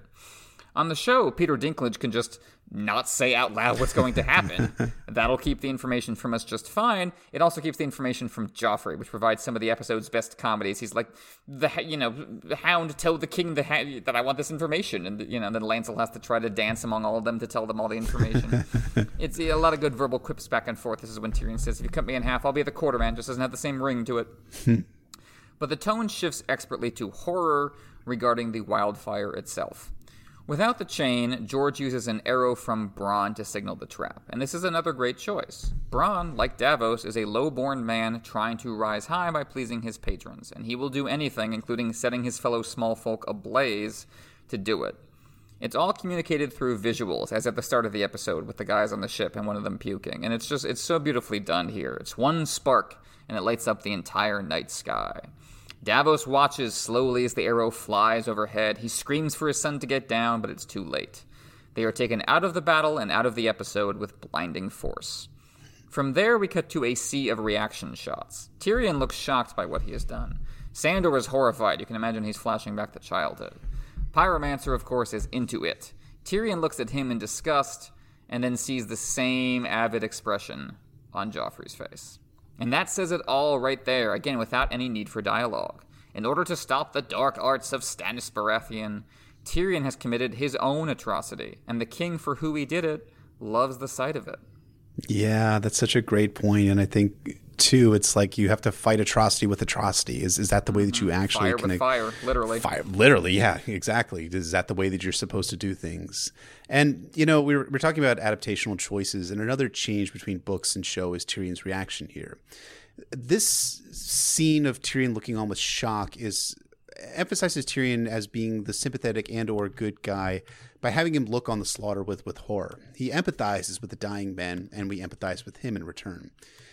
The reaction to Tyrion to the wildfire from a Clash of Kings is much different, where, where Tyrion thinks, Do you hear them shrieking, Stannis? Do you see them burning? This is your work as much as mine. That seems like a really, really big difference, and the stage direction from the script says as much. Tyrion, Podrick, the Hound, and Joffrey watch. Hallyne smiles, Tyrion is horrified. So remember, George R. Martin wrote this episode, so damn, even George was even in on the whitewashing of Tyrion Lannister in the show. Who would have thought? But part of the magic of this scene is, as you were saying, getting multiple reactions from multiple point of views to include people who are not even point of views in the book. For example, what about Stannis himself? Only now in the episode does he step forward to speak and act instead of kind of looming in the background of a few shots. Without any recognition of the loss, he leads his men across. For all that the show kind of muddled Stannis' story, this is an example of getting it right. Having George at the helm certainly must have helped, as you were saying earlier. The duality that defines Stannis' character is front and center. On one hand, he is a badass here, leading his men like George Washington across the Delaware. I think visually that's clearly what the show is going for. On the other, Stannis is chillingly callous about the consequences of this. He will never ever turn back from his course, as Asha says in A Dance with Dragons, no matter the cost. That's, that leads to probably my favorite exchange in the episode when uh, Imry Florent protests, hundreds will die, and Stannis shrugs and goes, thousands. Stannis cuts past even the most self serving lie to the brutal truth that he has come to accept. He has already gone too far, and so he will do whatever it takes to win, because otherwise, none of it was worthwhile. Stephen Dillane might uh, not have really known what was going on most of the time on Game of Thrones. But he nailed the Stannis here. The swift shrug, the short speech, that omnipresent scowl. It's it's great stuff. It really, really is. And call me crazy, but the way that Dillane does the "come with me and take the city" line reads like Dillane is liv- is delivering a rousing battle speech line for the first time in his entire life in the form of Stannis Baratheon. And this is right after Sir Imry Florent. Yes, that Imry Florent's voice is cracking, talking about the wildfire and how mm-hmm. hundreds are going to die. And here's the thing, too it's not even a battle speech, it's a command to his men. He just manages to deliver it with enough panache of a with enough panache of a battle speech. And I think like fresh off the heels of George writing A Dance with Dragons, in which Asha's final Dance with Dragons chapters were among the final ones that George finished for the book in 2011. I have to mention that George was leaning into one of my favorite lines about Stannis he wrote just a few months before he penned the script for Blackwater. Whatever doubts his lords might nurse, the common men seemed to have faith in their king. Stannis had smashed Mance Rayder's wildlings at the wall and cleaned Asha and her Ironborn out of Deepwood Motte. He was Robert's brother, victor in a famous sea battle off Fair Isle, the man who had held Storm's End, all, the man who had held Storm's End through all of Robert's rebellion, and he bore a hero's sword, the enchanted blade Lightbringer, whose glow lit up the night. Imry, I think, works as a stand in for those doubtful lords that Asha was referencing, while the cheering soldiers are the common men who have faith in their king. Of course, that faith may be misplaced as the men cheering Stannis and following him into battle are actually following him to their deaths. Another fun thing about this battle speech is how it contrasts later on to Tyrion's battle speech, in which Tyrion uh, is appealing and begging for his men to follow his lead in taking the fight to the Baratheons outside of the walls of King's Landing. Stannis doesn't need to convince his soldiers to follow him. His men are just going to cheer him and follow him anyways. They have faith in their king. But of course, that faith is leading to their aforementioned deaths, either here on the Blackwater or later on in season five at Winterfell. I think you make a great point about that little. It's not, yeah, it's not even a speech. It's actually just an order. It's just kind of delivered with the volume of a speech, but it so perfectly expresses Stannis's character because he does have that volume that you need to be a battle commander, right? That's what uh, that's what Ned said. That's what that's what yep. Robert has. Those lungs of a battle commander to give the order. But it's just like you can imagine that Robert or Renly would have actually said a thing Right. But all Stannis says is, "Here's the task, man," which is which is it's great. That's great. Which is make which is what makes him great, but also never quite sufficient. And that's of yes. course that's the Stannis Baratheon recipe. Very relatable, but never enough. So we get another great pointed edit. We get a great cut from Stannis crossing the river to Dontos the Fool juggling in Cersei's hall. A contrast from the you know, the king at hmm. war to just the the fool juggling.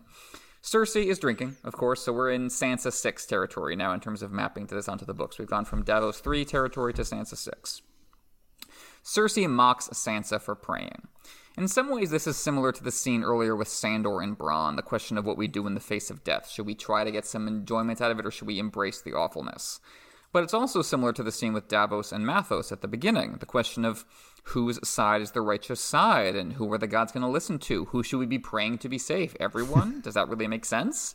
It can't be both, Cersei says. Someone has to win and someone has to die, as she told Ned. And she, of course, has taken steps to guarantee that if they lose, they die. The gods have no mercy. That's what Tywin told Cersei, a very different fatherly lesson from the sort Davos tries to give Matthos. Tywin will show up at the end of the episode as a savior. Yet, for all that Tywin, you know, didn't like the gods, as Cersei says, he doesn't rebel against them or their power structures. He just he he cleaves to it and accepts what he doesn't like about it. And Cersei kind of feels the same way. She does what's expected of her. That's why these women are here, despite the fact that she doesn't like them. They're here to report well on her. So, who has true power if Cersei's reputation depends on these women? It's the old shadow on a wall dilemma. It all breaks down during war, Cersei says and the songs haven't warned Sansa about what's coming. It's a similar gender dialogue to the books. Cersei bullies Shae along similar lines, reinforcing class and gender roles, saying like you don't know how to curtsy properly, while saying that this is simply how the world works. Cersei's kind of reinforcing those roles while disavowing her own responsibility. Both genders end up being fed to the war machine in different ways in this episode, both under the surface appearance of glory. We're teaching you how to curtsy, we're teaching you how to fight. What we're really doing is teaching you how to die. Hmm. Cersei cares only about sparing Joffrey. Ironically, she says she doesn't want him to look like a coward, even as she guarantees that he will be. Her imperatives as a leader and a mother act counter to each other because the needs of the war are taking everyone's humanity away. Hence Ilyn Payne, who seems barely a human at all. He's not there to keep them safe, he's there to kill them. Yeah, he looks like an avatar of death, both in the books mm-hmm. and in this episode, for sure. With that hard stare and never never blinking, it's it's really kind of freaky to look at him. As I was saying before, though, Cersei really starts letting her guard down here as she gets drunker and the situation grows bleaker for Team Lannister.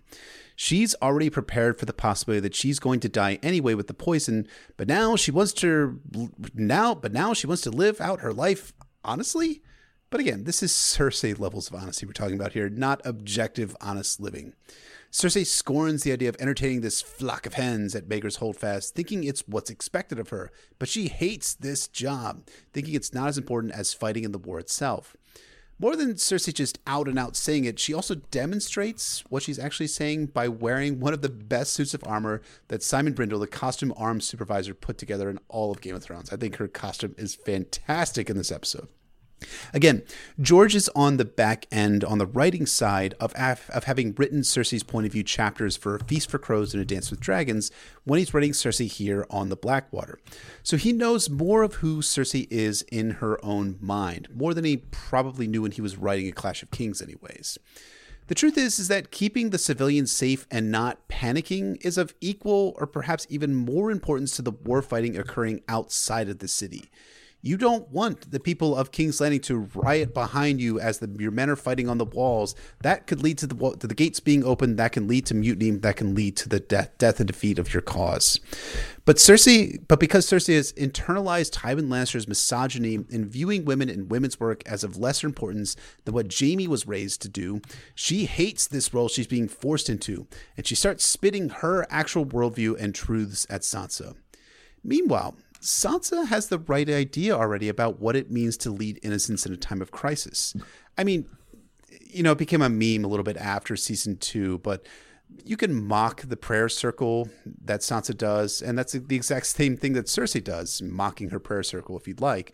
But people are scared and they cling to things like prayer and religion as a shard of wreckage as the ship sinks. It's a way for people to feel that things are going to be okay no, I'm sorry, freaking out is not actually going to help matters, as Sansa finds out in the Blackwater, and as Sansa again is going to find out in season eight of Game of Thrones. Cersei can only afford to be so numb because she doesn't really care if she lives or dies, to be honest. Like, the only thing she cares about is Joffrey. And when it comes to Joffrey, she's just as irrational as anybody else, as, as, I, hmm. as I already mentioned. And these people are so scared because they're up against such a, a, fearsome avatar of death in one Stannis Baratheon, who arrives on the shore with his men and charges the walls. I'd forgotten the little half compliment Tyrion pays him when he says, Oh, He's a serious man, Stannis Baratheon, and indeed Stannis is soon speckled in the blood of his own men. Again, the duality of his character is well established here. He is admirable in his focus. Even Tyrion, his enemy, has to say, oh, he's a serious man. He's not fooling around. But Stannis is clearly terrifying and where that focus, where that seriousness is leading him. We get the hand to hand fighting that we did not get in season one, and it's very viscerally exciting, particularly as Stannis goes over the wall and starts taking men on one by one. He's not even wearing a helm. But the, the show is also constantly calling attention in these scenes to the squelch of blood and the pained cries of the wounded, and that's to emphasize the cost of Stannis taking every single step into the city. As, as earlier in the episode, fire is the cue to true terror. Fire indicates something beyond the norm, something, uh, you know, ex- especially painful and traumatizing is happening. Sandor is again snapped back to childhood at the sight of men on fire. You can tell that just with like this, this, this, the slow motion of the camera work and Rory McCann's acting, the way he's just like walking. He's not even running away from the battle. He's just walking as if he's in a daze. Hmm. This is what leaves him a broken man, unable to fight any longer. Beneath the politics of the war is the cruelty inflicted upon the weak by the strong. Sandor, as it turns out, is not the hard man, the serious man he said he was. Bronn is the one we see coming through the battle emotionally and physically untouched. But is that necessarily better? Should we admire Bronn for his steady hand, or recoil from a man who can so easily suppress his horror at violence? Once again, we come back to the question of fear. Is fear a weakness that gets us killed? Or is fear a sign that we have held on to some of our humanity? Sandor retreats inside as Stannis' men bring up a ram. The Lannisters seem about to lose it all, so we are in Tyrion 13 14 territory now. Sandor explicitly tells Joffrey off at this point. Unlike the books in which he just kind of slinks away, he doesn't go full fuck the king until he meets up with Arya in the Storm of Swords. This is another great adaptational choice by George. It's very dramatic and cathartic to have Sandor just yell it openly on the scene. And then we see Joffrey kind of crumbling in response. He can easily give others orders, but he takes advantage of the opportunity to retreat. He succumbs to his own fears. And there's great acting here from Jack Gleeson as he goes, "Oh, what what did my mother want of me? Is it is it important? Like he's he's about to break and run, but he still has to try to keep up the pretense that no, really, Cersei is making me do this. I don't want to leave. Mm. It's, it's all Cersei's fault." More good acting when Tyrion has to give his big damn hero speech, which is uh, significantly expanded from the books. In the books, it's really only actually a couple lines. I'd forgotten yeah. until I reread the chapters for the Blackwater uh, for for our main cast. It's really like literally three sentences that Tyrion says in the books. It's it's it's bigger here, and he openly admits that nothing is going to change for the better because of this. He says, "Don't fight for rewards or changes in your station because that's just not going to happen." All that's on the line for you guys is to keep your family safe from Stannis' men, from just each other. Nothing to do with me or Stannis. And Tyrion admits, even those other men, even Stannis' men, I don't even hate them. They're brave, Tyrion says, as much as us. And this is probably George's most succinct, expressive writing about war. War, he's indicating, is from above just a, gargant- a gargantuan folly that tears us apart from our loved ones. All those intimate scenes at the start of the episode, Davos and Matthos, Tyrion and Shae, now none of them can happen. That's that's hmm. kind of the overall 10,000 foot view he's driving for. But for the individuals, for those caught in the war machine, even if they're at the top, they feel powerless to stop it because there is no one source of the problem in this episode. That's what you were getting, saying earlier about how it's difficult to know which side to root for. The flip side of that is, is there other than Joffrey himself, there's no one to easily hate. Even Joffrey, you can't say, oh, if we just got rid of him, this battle wouldn't happen. Mm-hmm. Ah, that's still not quite the case. So really, wild courage in the face of death as silly as it might seem, ends up being the best choice available. And George really lets you feel that, even with his own, you know, sentiment that this is all kind of a waste of time. Even in spite of that, he still lets you feel it when Tyrion howls, "Let's go kill them!" Like you're not detached in that moment; you are right there with him. You're right there with him, and you're cheering alongside of Tyrion. And I love the emotion that's painted across Peter Dinklage's face when he says, "Let's go kill them." That line is just perfect.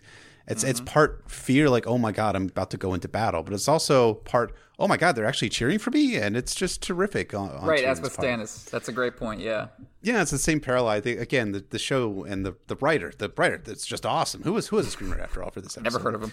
Never heard of him either. Um, but I think like too, like uh, we, we we're talking a lot about like what happens if the city gets sacked. You know. Cersei brings it up to Sansa, and then Tyrion brings it up in this battle speech, saying that your homes are going to get broken into, your gold is going to get stolen, your women are going to get raped, people are going to get killed. And for me, I'm thinking about this, and I'm thinking about it in the context of A Clash of Kings and season two, even. And I'm like, aren't these same things happening with the Lannisters in charge of King's Landing? Aren't brothels being broken into and Robert's bastards being dragged out by sure. the gold cloaks and being murdered by them? Isn't rape a, a, an occurrence which is which is happening under under Cersei and Joffrey's regime?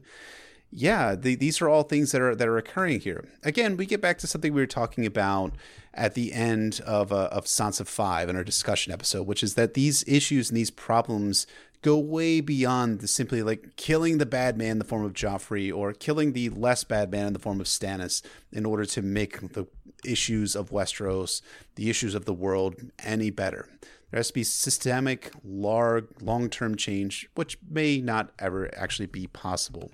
But in the moment, this feels good. This feels mm-hmm. cathartic to us as we're getting into the battle of Tyrion giving this rousing battle speech. And it's beautiful that it's done from from George R. Martin's pen, a guy who was mostly a pacifist, a guy who's mostly anti-war. But he brings that like feeling as he's talked about of the banners flapping in the breeze, the battle speeches going, and he's like, and he said before he wanted to capture both sides of war. He wanted to capture the horror. He wanted to capture the terror and people dying and innocence afflicted by war.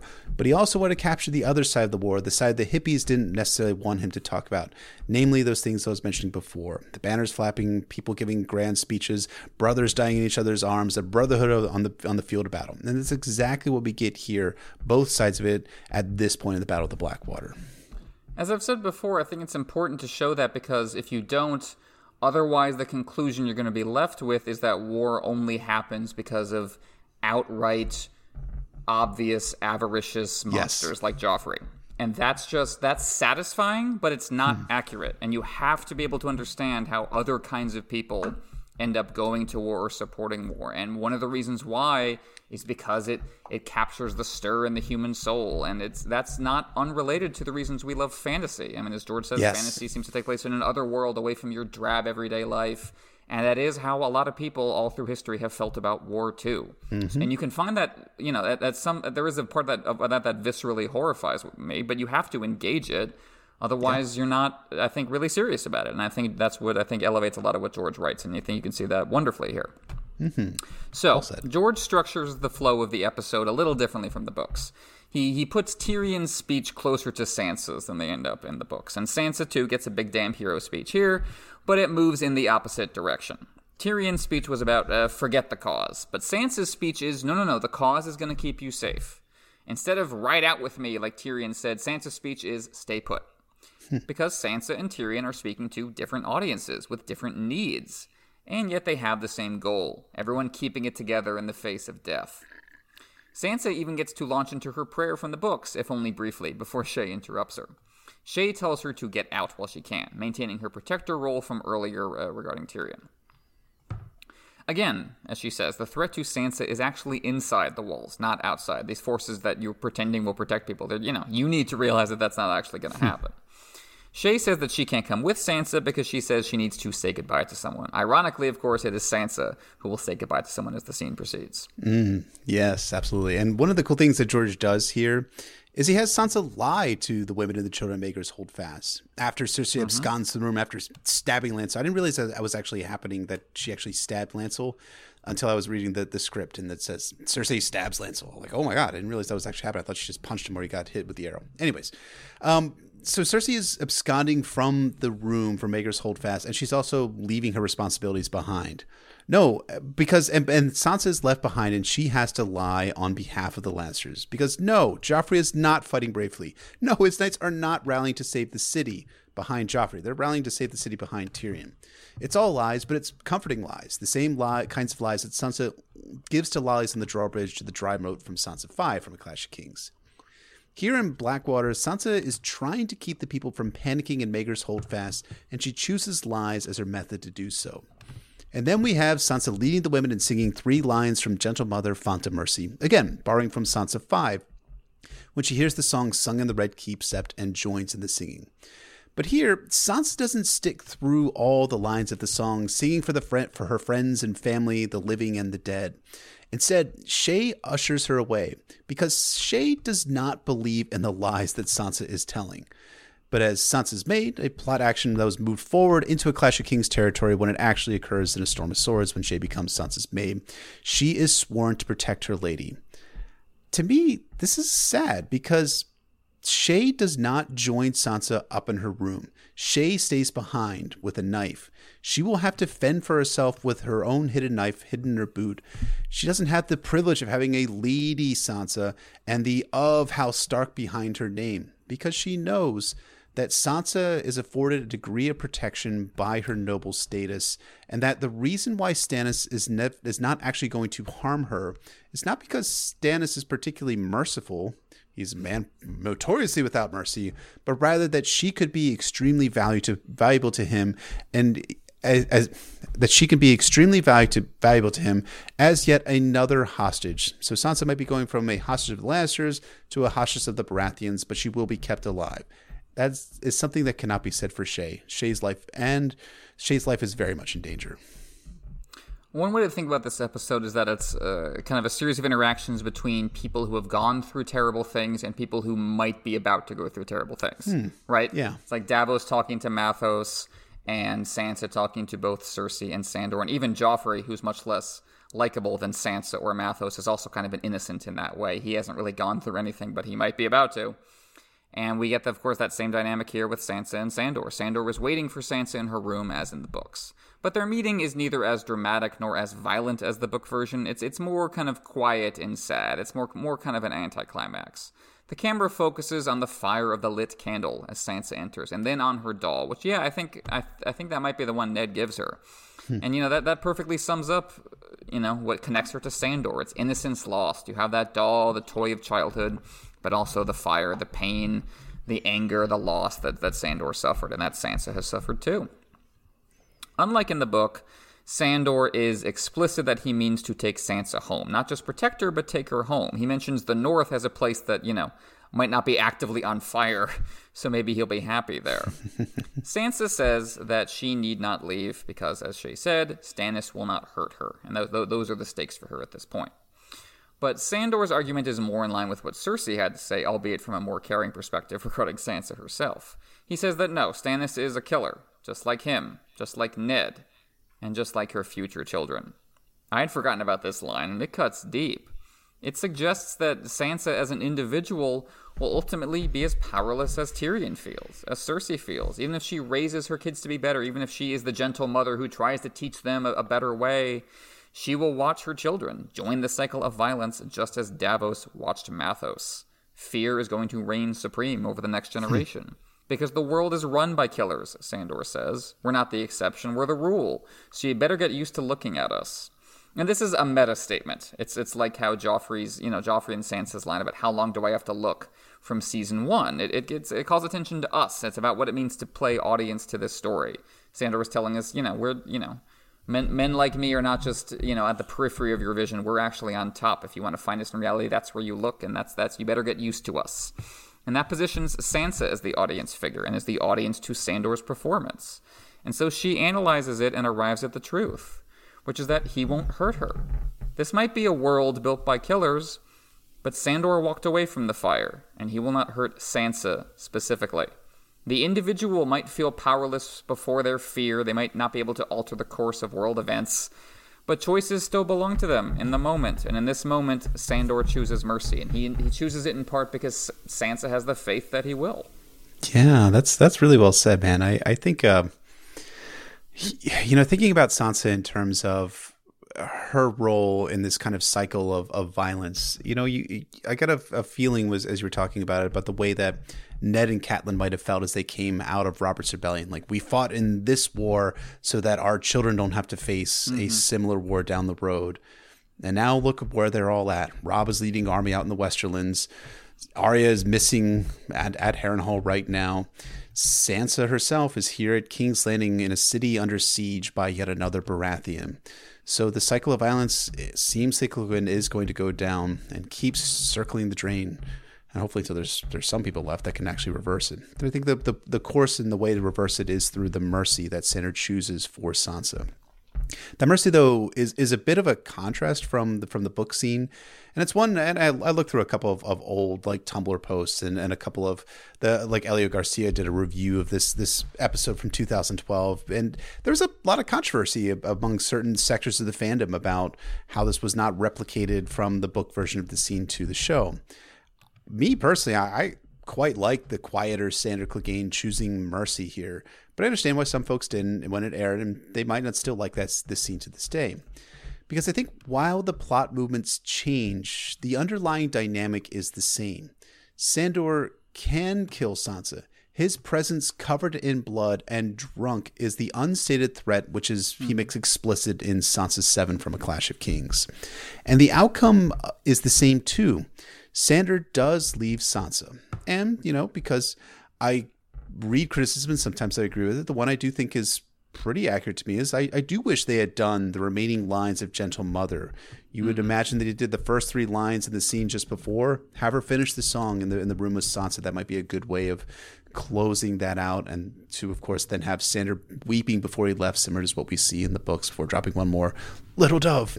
No, those are more nits though more than anything else. I do think that this scene works well, and the consolidation of the plot and character beats we see from Sansa Seven do flow really well into this scene itself. And it also allows us to focus back on the battle. The episode climaxes with Tyrion, unlike the book, which uh, reaches its end with Sansa and Sandor and then with Sansa and Dontos. We get a big infantry clash outside the walls as Stannis continues to fight atop them. The most graphic violence in the episode comes when Stannis cuts off a dude's scalp. And interestingly, we cut right from that to Mandon Moore's attempt on Tyrion's life. And the whole episode really gets tied together here. You have the instability within each side as the Lannisters turn on themselves. You have the chance of glory with Tyrion's big speech contrasted with the muddy reality of his own guard turning on him. The way even the winning side seems to have lost. Tyrion's scar is linked to Sandor's burns. We have the, both these men who have, who have suffered from the hmm. battle and will be living with it for a long time afterwards. Podrick saves the day, but he won't get any credit for it, just like Davos and Sandor don't get anything out of this battle except pain. So we've we've gone from that big speech, from the feeling the glory, to the reality of oh, that you know that's not that's that doesn't necessarily make the battle all about you. Yeah, right. As, as the stirring of the banners, the moving speeches all have to be contrasted with the blood and shit on the battlefield itself and in the mud. You have to have both in order to have an honest grappling with warfare.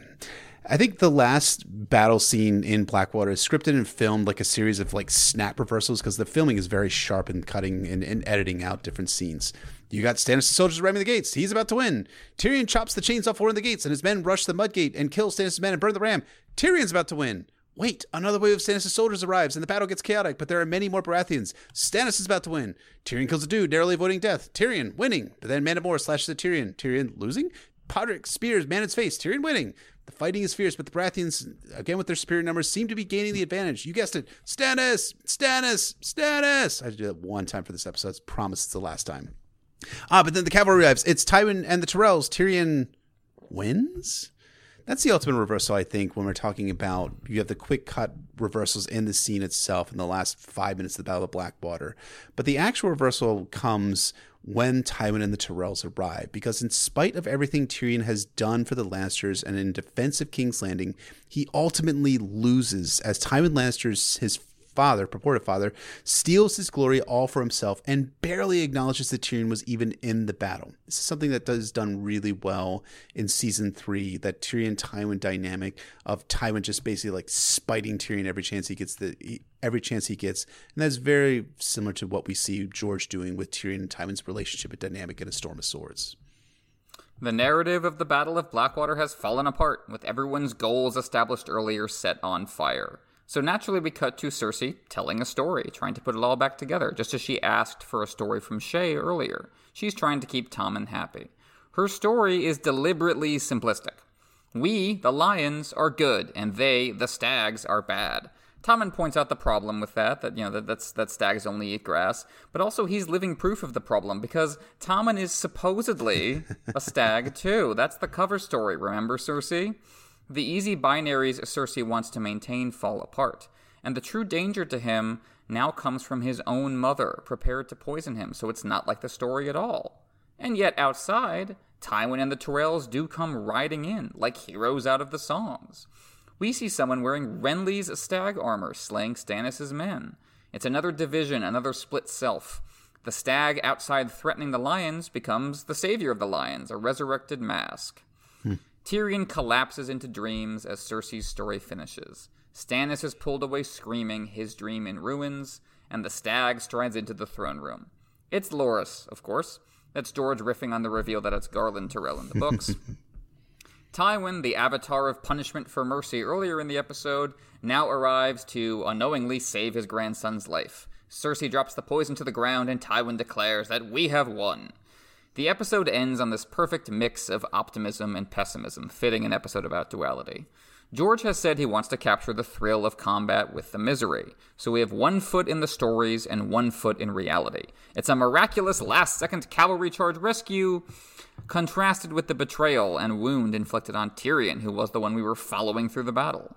Fear has reached its fever pitch and now has been banished. As Dontos says in the books, Oh, the banners, darling Sansa, oh, to be a knight. Yet in both versions, the scars linger.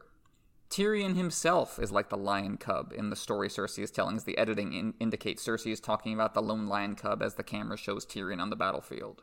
Hmm. And Tyrion, too, like Sandor, will be abandoned by his family. So we get this moment of Lannisters coming together and winning the day, but it's all going to fall apart in the story to come. That's such a, a, great way of putting it. And, you know, I didn't put it together, and I, and I do have a note about this in, in a moment here, but the scene with, with Cersei and Tommen, with her giving her son the poison, that is a direct homage to Kingdom of Heaven, the movie that we covered just two sure. months ago, the extended mm-hmm. version where um, Queen Sibylla is giving her son uh, poison uh, to, in his ear in order to to kill him, to to mercy kill him, to spare him the leprosy that his his uncle had. So I think that's that's what Neil Marshall was going for. And Neil Marshall has said, as I'll talk about here in a second, was inspired by Kingdom of Heaven when he did this episode itself. Though this is an episode on the Blackwater, though, but the thing is, is that this this episode flows nicely into the uh, the series, the, excuse me, the season two conclusion, which is episode 10's Valar Morghulis. And it's my favorite opening of any Game of Thrones episode with Tywin entering the Red Keep with his horse promptly shitting everywhere, which is something we see in Sansa 8 from A Clash of Kings. The triumph of Tywin marching through the doors of the Red Keep, having won the Battle of the Blackwater, it all turns to shit in the end. All victories are temporary, all glory fades. And with Tywin, he will indeed die shitting too, a potent testament to his legacy. He may have won the Blackwater. He may have sacked King's Landing. He may have defeated Robb Stark, in quotation marks, with the Red Wedding, but his legacy dies in ashes, the same ashes that Stannis does here on the Blackwater. It's just that Tywin's ultimate ultimate collapse comes at a little bit of a later junction. Stannis is going to limp on for a little bit longer, but Tywin, the Lannisters, Cersei, Tyrion, they all end up losing ultimately. Even they all end up all end up all ultimately losing the war, even if they win this battle. So that about wraps up for the depth section of this episode. That was that was a lot of fun. I had a lot of fun doing that. It's like doing like a regular Not a Cast episode on, on these chapters. It's, it's so much fun. Maybe we'll do more of these down the road. Um, so we normally transition here to talking about foreshadowing and groundwork, but I figure this would be a good spot to talk about some of the behind the scenes aspects of this episode. And because I'm a giant, not a nerd, I decided to do a whole lot of reading and watching of some of the behind the scenes stuff about the Battle of the Blackwater and about this episode of Blackwater in particular. So, in, in terms of the episode, Blackwater was Game of Thrones' first battle episode, and it was made in direct response to the filmmakers' inability to secure funding to film the Battle of the Green Fork from season one. If you remember that episode, Tyrion gets knocked out from the battle and then wakes up to find that the Lannisters have won and killed 2,000 of Robb Stark's men while Robb Stark is up liberating Riverrun from Jaime Lannister's siege. The original budget for Blackwater was actually $500,000, but David Benioff and Dan Weiss, to their credit, went to HBO and asked for an additional $2 million to get the battle right. They got maybe 2 million, maybe 1.5 million. I've seen different sources on this from HBO after a quote unquote tense conversation they had with Time Warner executives. Amazingly, the way that they were actually going to do this battle with a budget of five hundred thousand dollars was to, was similar as they did to the Battle of the Green Fork, which is to have the battle occur mostly off screen and mostly from the perspectives of Cersei and Sansa. I think the thing that we got instead was much preferable to, to that. Although it would have been interesting to kind of like see that in kind of a stage production in the form of Game of Thrones: The Battle of the Blackwater. Moving on to the script. As happened for every season from season one to season four, George R. R. Martin wrote an episode for season two, and the one he wrote for season two was Blackwater. As he stated elsewhere, typically his writing for Game of Thrones episodes would take about a month to complete, which is why he stopped writing after season four, ostensibly to give finishing The Winds Winter the time he needed. I sure hope those months that have been spent not writing Game of Thrones episodes have contributed to The Winds Winter coming out eight months before than that would have normally. Anyways, for Blackwater, George began writing the episode shortly after completing all the writing, editing, and sweating of A Dance with Dragons. George first mentioned writing Blackwater on June 1st, 2011, saying, Writing the first draft of my script for season episode episode 9 of season 2 of the HBO series Game of Thrones Blackwater, and damn, but the this one is a bitch of an adaptation. The original author made the damn battle way too big and too expensive. Nice lampshade there, George R. R. Martin. Thereafter, George talked about how much harder writing the script was than writing the pointy end, which is the episode they wrote for season 1, attributing the difficulty to all those damn boats.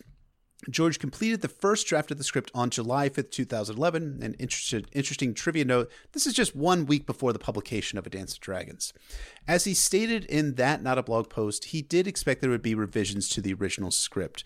And though I haven't found a line by line line by line reading of what the revisions actually were, I did find a couple things that changed from the first edition of the script to what was actually brought onto screen. So, one such revision edit that George talked about in James Hibbard's Fire Cannot Kill a Dragon was the Bridge of Ships, stating, we had to scale down the Blackwater considerably from the book. They told me right at the start that the bridge of boats would be impossible. Another revision and cut was that George originally wrote the three trebuchets and the antler men into the script, but that had to be cut from the episode due to budgetary concerns. It's something interesting that some fans have brought up because everybody asked, like, where is the chain? Was this originally in the script of, of Blackwater? And, and no, it was never in any of the versions of Blackwater, as David Benioff and, and Dan Weiss had told George R. Martin that this was not possible from the get go. Additionally, the Bronn and Sandor Rains of Castamere scene that we spent a lot of time talking about, that one was actually written by David Benioff and Dan Weiss and not George R. Martin at all. And then finally, D&D uh, rewrote and edited the Cersei Tommen dialogue on the Iron Throne, and George R. Martin stated on the Blu-ray release for season two that he liked their rewrite their rewrite better than what he originally put screen put put in the script. In terms of like major changes from the script to screen, from what I from what I from looking at what I believe is the script from Game of Thrones, and I'm saying what I believe is a script for Game of Thrones because it's not like it was an actual co- like a photograph copy. It was it was some website that purported to be the script of Blackwater. Uh, there seems to be no major changes from what George and D&D wrote for the episode. However, there is one dialogue change which was mentioned in the behind the the scene the behind the episode featurette for season two, episode nine, where Tyrion tells himself, "I'll lead the attack" before announcing it to the assembled Lannister men. That was actually improvised by Peter Dinklage on the spot during filming, and they kept it in because it's pretty awesome, pretty moving. And there are some additional stage directions which George R. Martin and David Benioff and Dan Weiss had wrote for the actors, which give additional emotional meaning and try and convey what the actors are supposed to be communicating with their faces and body posture for what the characters are thinking. And I think by and large, this was accomplished. There is one exception, and that's after the wildfire explosion. Jerome Flynn's stage direction was Bronn watches the explosion. That seems pretty general and not really all that interesting. But what I think Jerome Flynn, who played Bronn, did was that he improvised the holy shit. I had no idea that was going to happen reaction on the spot, and they kept it in. And they kept in the episode itself, which I think is excellent. I think that's probably true. Yeah, Jerome Flynn was always good with the improv. You know, when he had when he had good material to work with. um, yeah, I think that's so funny about about George having to you know deal with the budget restraints for writing this this chapter because the sense you get reading the Battle of Blackwater in the books is this is George R. R. Martin going ah at last here's what what Hollywood would never let me do. Here's the battle scene I could never realize on the screen so I will do to my books instead. And then he had the task of slimming it down or helping to slim it down for the screen version. I think that's wonderful. Like George you just you just made it too cinematic. It became irresistible. Of course we had to do even a lesser version of it. And yeah I'm I'm obviously real glad that they they went with this this full scale version compared to the more theatrical Cersei and Sansa just get informed of what's happening. I think you know you could get away with that in season one because it's a new show and because neither Green Fork or Whispering Wood are hugely important in themselves. So hmm. I think it was fine, especially since that was the same episode where Ned Stark got executed. So all anyone was ever going to be talking about was Ned Stark getting executed in that episode. So that's fine. Right. But this episode, you know, I think you'd start to lose people if they realized they were never going to see an epic battle on this epic fantasy show. I think that that's supposed to go with the territory. I think you lose more because Stannis is not like a, a, a jokey, fun fan favorite character right. on his own regard. So you need you need a plot mechanism to make that whole storyline worthwhile, and you, you you need to tie in the fates of smaller characters. So I, th- I think it necessitated a, mu- a much larger execution. I'm glad I'm glad he was you know they were able to you know that's, that's the kind of thing you see in a in in action movies where they they end, they end up going hog wild for the budget because otherwise it just like might not exist at all. Hmm. And I, I I think they they managed to get the the right amount of money here, so good for them. Yeah, I agree. I, I, think the amount of money they spent on this episode was was appropriate. We'll talk about some of that more towards the very end of this episode, but but yeah, for, for here in season two, we were talking about this in pre-production how like David Benioff and Dan Weiss basically just like we're, we're still in the phase where they like got away with stuff as as the, mm-hmm. the production team for the showrunners for for Game of Thrones as opposed to being the folks who are in like season seven, season eight territory and just like fuck it up, we'll just do this, you know, because we we have the money. We're not we're not going to get canceled. We're not going to cancel the most prestigious premiere drama that's currently being aired uh, in around the world right now. So, talking about the directing of this this episode, so the original director, who I, I don't actually don't know who this is. I looked throughout the internet and through Fire Cannot Kill a Dragon to find out who this guy was, but he's never been named to my knowledge. He had to be replaced by Neil Marshall, who had a mere two weeks to prepare to direct the episode. While later directors like Miguel Sapochnik would cite the Battle of Helm's Deep as inspiration, Marshall instead avoided the Two Towers and instead gained inspiration from Vikings and I, I kind of ruined my point earlier, but that's okay. It was an important point. Kingdom of Heaven. Hell yeah, he's one of us. We did an episode on Kingdom of Heaven just uh, two months ago, so go ahead and check that out. George was excited about Neil Marshall directing because his wife Parris had been freaked out by Neil Marshall's 2005 movie, The Descent, and thought he would do a good job providing the horror feeling to the battle that he was attempting to accomplish in A Clash of Kings. Moreover, while the original director had been pulling stuff out of George's script to fit in with that smaller $500,000 budget, Marshall started putting stuff back in, which likely again led to that meeting between D&D and Time Warner execs in order to secure more funding. Talking about the filming a little bit. So, Blackwater was filmed over a month of successive night shots, which is another change from the start of the battle in the Clash of Kings, which again starts with the Baratheon fleet making starting their attack in the late afternoon. The, the main reason this occurred was that filming at night allowed for the fire arrows to come off much more vibrantly. Plus, it was easier to accomplish the VFX in a nighttime setting in terms of like the practical effects versus the the VFX, you know, the ship that was featured, the one that Davos is on, the one that Stannis is later on, there's a if you go to the D, the DVD feature for season two from the Blu-ray, there's a 30 minute long feature on the making of Blackwater, in which the set designers showed off an actual ship that they built against a green screen that's ended up serving as a ship for both Stannis and and Davos. And then next to the ship, they filled a large tank of water to about four feet of water, where they we get all those shots of sailors and soldiers jumping into the water when they're on fire. So they used a lot of practical uh, effects against a green screen a lot of times. So it's not simply that everything is all green ski, all green screened, all CGI'd. They used enough practical effects in order to, as you were talking about earlier, set that illusion of you see Davos on a real ship, and behind him is all the Baratheon fleet, and so your, your eyes like, oh, oh, that makes sense. There's a real fleet that's behind Davos, even if your brain is being like, yeah, that's obviously CGI. The, con- the conscious part of your brain is thinking that, anyways. In terms of the wildfire explosion fire effects, uh, so they went through several different iterations of the wildfire explosions using 3D models. They showed three in the documentary. Again, it's a good documentary if you want to really get into this stuff. And the one they decided on uh, had quote unquote fire tentacles added thereafter pretty late in post production to give it an almost like monster like feel. Like this thing is like alive and like eating the people that are out on the Blackwater Bay, which I think is a terrific touch on on the VFX parts uh, on the VFX team's part the the again the wildfire explosion was created mostly by VFX, and the fire and light that the characters aboard the ship see was color corrected to green in post production. Meanwhile, they used a literal air cannon. this is funny. They used a literal air cannon to blow Stephen Dillane back to simulate the shockwave of the wildfire explosion hitting him, which is just hilarious to imagine to see. What's hilarious to see in the documentary, but it's also hilarious to imagine Stephen Dillane just like grinding his teeth, being like, "Fuck it, fine, hit me with the goddamn air cannon." Because as, we've talked about several times, and you were alluding to earlier, Stephen Dillane was not exactly the biggest fan of Game of Thrones production, and really did not like being on the show, which made him just about the perfect Stannis Baratheon, despite some of the changes, uh, many of the changes they made to the character from from books to show. And then finally, King's Landing, in terms of the practical effects, this was all a practical set constructed in Northern Ireland, not Croatia, where most of the exterior shots of King's Landing and at the Red Keep were, were mostly filmed. And the set designers built a section of King's Landing and ended up filming it from different angles to capture different parts of the battle, from the ground battle to the walls to the attack on the Mudgate itself. And one thing that, that Peter Dinklage talked about specifically in the documentary was that, you know, when they were all looking tired and wet and hungry that wasn't acting that was them actually feeling that way because they went through again like 30 straight days of night shots. So they were all exhausted by the end of it which ended up giving it a, a feel for uh, uh did you ever see that uh, the documentary on the making of platoon where oliver stone was like uh, it's worth watching just just for that because in the documentary, Charlie Sheen and all those guys are talking about like how they were actually all pissed off and angry at each other before they were like filming the movie Platoon. So all of like the actual emotion the characters were conveying on screen was very much mirrored in their real life experiences of, of filming in the Philippines for this this Vietnam War movie.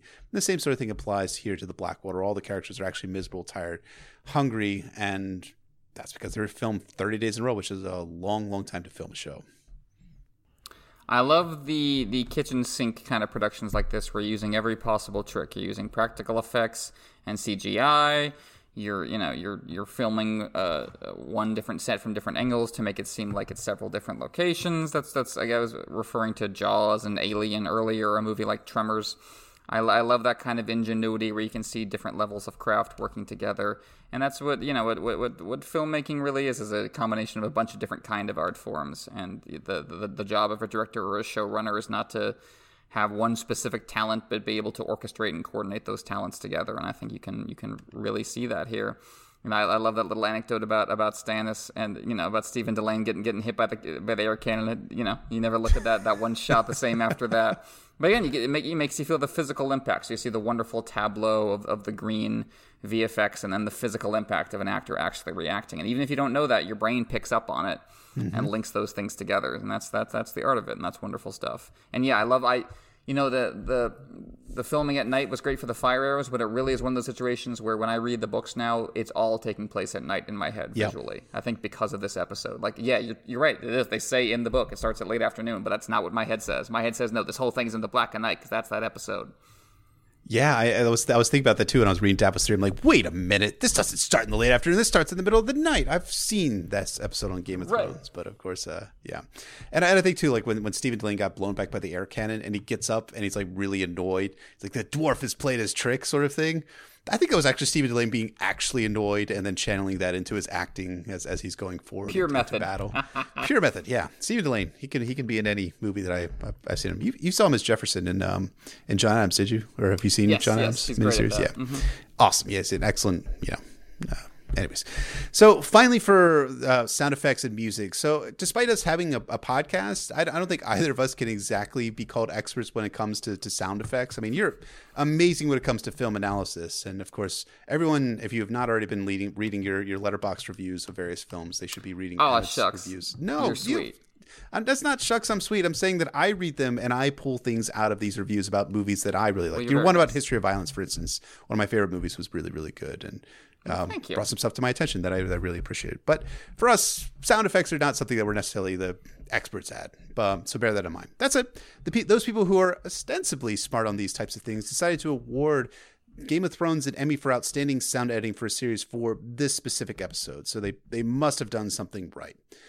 But I can speak a little bit more to this. The music. Man, Ramin Djawadi kills it with this episode as much as I'm not a massive fan of Game of Thrones' decision to execute the story of Stannis Baratheon in overtly villainous tones, without the interrogation that George R. Martin does of those overt villainous tones and optics that Stannis has in A Song of Ice and Fire, the Baratheons sailing into King's Landing with Ramin's Warrior of Light thumping was just freaking awesome, even as I rewatched it for the 10th or 11th time this time in preparation for this episode.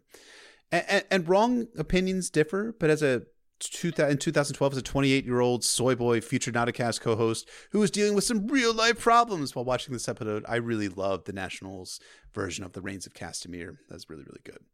But something I also wanted to shout about Ramin, particularly in the music that he does, is that uh, the music is not just simply the sensory or is not just the sensory experience of an orchestra playing or a band playing it's also practical in that the music mirrors the practical effects used when Matthos calls for drums, because the dude starts banging away at that sick beat on that massive drum that he has there sitting on Davos's ship, and that becomes part of the ambient noise as the Baratheons get close to King's Landing. And another th- aspect I love about that too is that the drums are playing. Ramin brings in the the orchestra behind, so you start to hear the trumpets playing as and they're playing along with the drums as they're they're pounding along. So that's just excellent to me that you can have the ambient noise contribute to the soundtrack specifically for the episode and contribute to the overall feeling and mood throughout the episode that we're supposed to feel just throughout.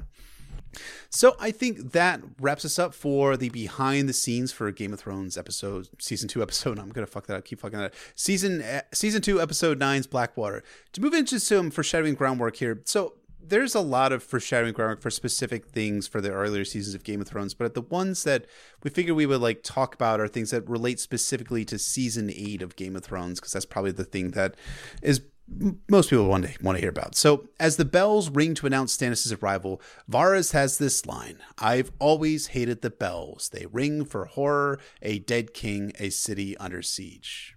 Uh, so, remember who wrote this episode, right? It's George R. Martin. So, um, George, were you trying to tell us something all the way back in 2011 when you wrote the script about the bells and a future event of a certain conqueror, another conqueror coming to King's Landing and what that might signify? I, I don't know.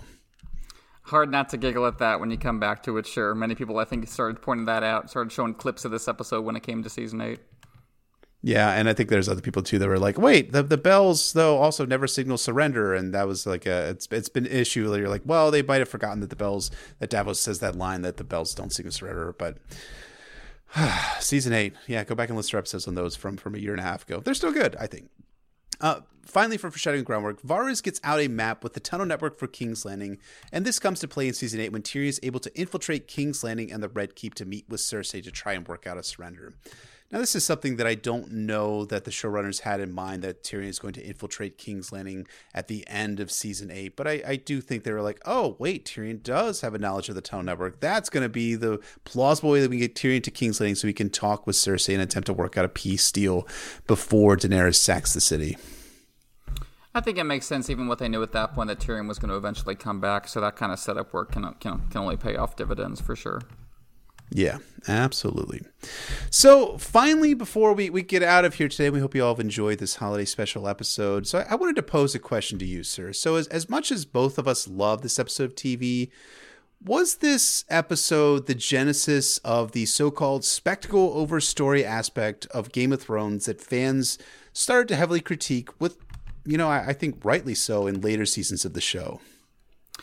That's an interesting question because I as we were saying about this episode, it's it's very it's very tight, it's very focused, it's it's character centric, it builds beautifully, it, it comes down from its high beautifully. So, you know, I don't think it it bears many of the scars of those later episodes, but it's hard to avoid the conclusion that those later episodes were trying to hit the high of Blackwater. Like that's that's what Watchers on the Wall especially was just trying to be season four's Blackwater and and you can see the same thing I think going on with with with Hardhome and the Battle of the Bastards and the the Spoils of War from season seven. They were all trying to recreate or react against this episode in some way, and I think it's it's almost it's you know it's almost natural that that would happen that you have a spectacle pulled off with a relatively lower budget and so, so then you get a bunch more money and so then maybe you kind of kind of lose some of the sense sense of hmm. invention that that made that uh, uh, original episode so great so I don't think I don't think this is necessarily the genesis of spectacle over story, but I don't think I, I think that that might have not might have not become a I think that might not have become a thing if it weren't for this episode at the same time. In the same way that like yeah, I was comparing this episode to to to Jaws earlier, and Jaws I think hmm. holds up as a movie, but Jaws also inspired a lot of bullshit, and that that might have been what happened here too. You know, that's, that's, interesting because, you know, George has always talked about how when he wrote A Song of Ice and Fire, he was writing in response to all of this like shitty post Tolkien fantasy of dark lords fighting against sword and sandals heroes. And that ended up being what he was primarily writing against because he wanted to show uh, a fantasy world where wasn't was had had some clear, perhaps not specific like overt Tolkien references or, or inspirations from Tolkien, but did you know stayed in, stayed in that that genre of creating a realistic fantasy world, and then of course he creates something that ends up creating a lot of spectacle, and then the spectacle feeds over to Game of Thrones and, and the Blackwater. I, I'm with you though, and then I think Blackwater in in and of itself is like you you you can't you have to look at Blackwater without a a presentist lens, you know, historically presentist lens of thinking like, because things happen later on, we can't look at Blackwater as it existed in 2011 when they're writing it. Because you know the, the showrunners really didn't have a sense that they would be really continuing on. You know, every single year, George R. Martin would get super excited because he would be like, "Hey, Game of Thrones has been picked up for a season two. It's been renewed for season two. Hey, it's been renewed for season three, but now it's renewed for season four, and on and on and on." So well, it was like a year to years type of thing for for a long time before Game of Thrones eventually became inevitable in the cultural zeitgeist and inevitable season renewals. Until they probably could still be running Game of Thrones today if uh, David Benioff and Dan Weiss had not wanted to go beyond eight seasons, which is a perfectly understandable reason not to do do something else. But Yeah, so so Blackwater to me, I, I think it, it, it ended up feeding later on down the road this idea we got to do it bigger and better than the Blackwater. I think specifically about Watchers on the Wall, which is an episode I love. Uh, I love, also directed by Neil Marshall, where there's this really silly scene in the middle of the battle, well towards the end of the battle, where they they drop that massive axe. Do you remember that on the wall? And the massive mm-hmm. axe just cleaves all the wildlings off of off of the wall and I'm like, was was that axe just like sitting up there for like you know a couple hundred years, just waiting to be like dropped and like sweep the wildlings off the wall? And it's only like a one use weapon in, in, a battle. So that to me felt like they were trying to have their own sort of like wildfire explosion there. Sure, sure. And, and then I think like you know Hardhome, I, I really love that episode a lot. But they, they tried to capture again that kind of Blackwater feel, and then farther on you get into the spoils of war, and then the battle of and then the Battle of, of Winterfell in season eight. And I think the, the Battle of Winterfell in season eight specifically was inspired by this one because you have a siege, you have armies that are attempting to take uh, attempting to take a, a, castle by storm as opposed to a city. But the same sort of dynamic applies where you have secret magical weapons and you're fighting against a magical force, you're using fire and ice and yeah, as, as we talked about for that episode, that, that's probably not that, that remains one of my least favorite episodes from season eight. And I think the reason why is that they tended to value spectacle over story. What I think makes Blackwater special and important is that the story is front and center, and the spectacle is supporting the story. What I think later happened in later Game of Thrones episodes, and I'm not the first person to, to say this, but I think that the story ended up supporting the spectacle. They were building to that big wildfire explosion as opposed to the characters and all the backstory and all of the character interactions and the relationships everyone's having and the plot movements that are being influenced by character actions building to that wildfire explosion. So I think that's to me is the distinguishment and I think it's the way that I tend why I view Blackwater so much more favorably than I do any other battle episode and perhaps any other episode of all of Game of Thrones. Well said, sir. I think it's um it's it's it's it's a standard so high that they kept wanting to reach for it, but they you know the conditions in which it was made were completely different, so that made reaching for it impossible. And I think that that's a kind of bittersweet truth when you rewatch Game of Thrones. Uh, yeah, because I, I started watching you know, I went beyond. I, I watched about half of, of Valar Morghulis, the season two, episode 10's opener. I'm like, well, it, it, it's it, it this is this is the high point right here. We watched we watched the Blackwater. And I'm not saying it's, it's only downhill from there, but it, it did have leave me a sense of bittersweet longing for what could have been had um had certain decisions made, which I'm sure we'll cover at some point down the road. You know, we've got lots and lots of months to do Patreon episodes going forward for the Not a Cast podcast. So I think that's going to wrap us up for this analysis of season two, episode nine's Blackwater. Finally got the title right. As always, thank you so much for listening, and thank you to all of our patrons for supporting us. Again, this is an episode going out to everyone uh, the the week after Christmas. So we we appreciate all of you folks listening all the same, but thank you especially to all of our patrons uh, at every level for for supporting us and for for so many years now. If you want to become a patron again, check us out at patreon.com forward slash notacast ASOAF. And as always, you don't have to check us out at Patreon, but you can always, always leave us a rating and review on Apple Podcasts, Google Play, SoundCloud, Podbean. Subscribe to us on YouTube and hit that subscribe and like button. It would, would make us feel very, very good, of course. Can follow us on Twitter at NotAcastASOIAF or shoot us an email at NotAcastASOIAF at gmail.com. You can find me at Poor Quentyn on Twitter or at PoorQuentyn.com. And you can find and you can find me at Brendan Beavish on Twitter, Brendan Beavish on Reddit, and my website is Wars and Politics, of Ice and Fire.wordpress.com. So join us next week as always for the next episode of as we're recording this now, at Clash Kings Davos 3 Part 2. Join us next month for our next Patreon only episode. And thank you so much for another great year with us here at the Not a Cast podcast. We love you all. Merry Christmas, Happy Hanukkah, Happy Kwanzaa, Happy Holidays, I guess, but I'm not Barack Obama. So thank you all so very, very much.